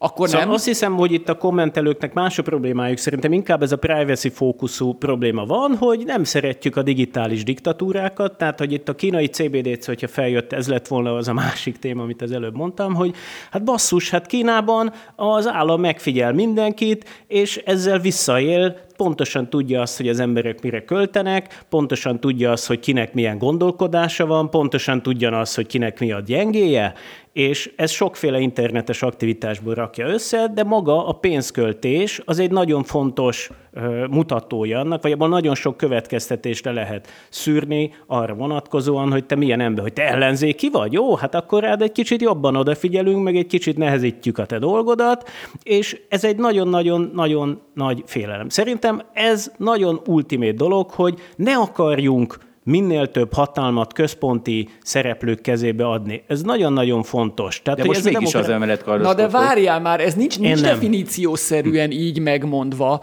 hogy a jegybank tehát azt mondhatjuk azt, hogy nem tudhatja, hogy én mit költök. Igen, Tehát ez van. lehet egy, hogy tudom, mond, csinálnak egy ilyen civil grémiumot, egy alapítványt, aki felügyeli, hogy az adataimmal ne élhessenek vissza. Ez egy normális ország, meg lehet Ez, csinálni. ez meg, csak azt akarom mondani, hogy ezt meg lehet csinálni úgy is, hogy valóban ne tudja azt, hogy- tehát nem kell egy külön Igen. másik szervezet. Jó, oké, jó, Tehát, hogy oké. én azt mondom, hogy olyan, szerintem legyen CBDC, és olyan CBDC legyen, ami egyébként nagyon erős a, a, a privacy control, tehát az állam ne tudja azt, hogy ki mire költ. Akkor ezt üzenjük a A Facebookozóknak, kommentelőknek. hogy szeretnénk mi is, hogyha nem élne vissza ezzel az állam, és az abszolút a, a, az egyéni szabadságjogok ezért nem sérülhetnének. Ne tudják azt, hogy én hány doboz fogkrémet veszek, vagy De valami növeli más. az esélyét. Növeli-e az esélyét? Valószínűleg növeli, nem a visszaélés esélyét. És ezért valószínűleg nem szeretik. Hát nyilván meg lehet úgy csinálni, hogy ne növelje. Tehát Dávid meg technikailag tudná meg- úgy csinálni, de ő fizikus. Én nem tudnám, Hát figyelj, de, de- ismerek olyanokat, akik Aki meg tudja. tudnák. Figyelj, de most veszek egy kést a boltba, azzal le is szúrhatok valakit, de azért használhatom arra is, hogy hagymát szereteljék. Tehát, hogy azért, érted? Na. Akkor ne legyen kés, Én, nem, legyen igen. kés. én csak a betelefonálókat képviseltem. Képzeld, de most kőkorszakban vagyunk, ez nagyon jó, igen, és föltalálom a kőbaltát, és azt mondja, hogy ne legyen kőbaltát, egymást fejbe lehet vele verni, de mondom neki, de nagyon jó, mert ki lehet kloffolni vele a húst. És Erről- nem értik. erről és szól nem értik. Ezért gyűlöltek Látod, hogy engem értik a- technológiát a látom. Na, értik. Ezért gyűlöltek engem az önvezetésért. Nem én fogom bevezetni az önvezetést. Na, van még valami, amit hozzá szeretnétek fűzni a témához? Dávid? Nincs most. Hát akkor köszönjük szépen, fiúk, a beszélgetést. Szervusz! Köszönjük szépen. Köszi, sziasztok. Köszönjük, hogy velünk tartott a Hold After Hours mai részében. Ha tetszett a műsor, kérjük értékeljen minket, és iratkozzon fel csatornánkra, hogy azonnal értesüljön legfrissebb epizódjainkról. Az adással kapcsolatos részleteket és az említett cikkeket, ábrákat keresse a Hold blogon. Ez volt a Hold After Hours. Tartson velünk a következő adásban is!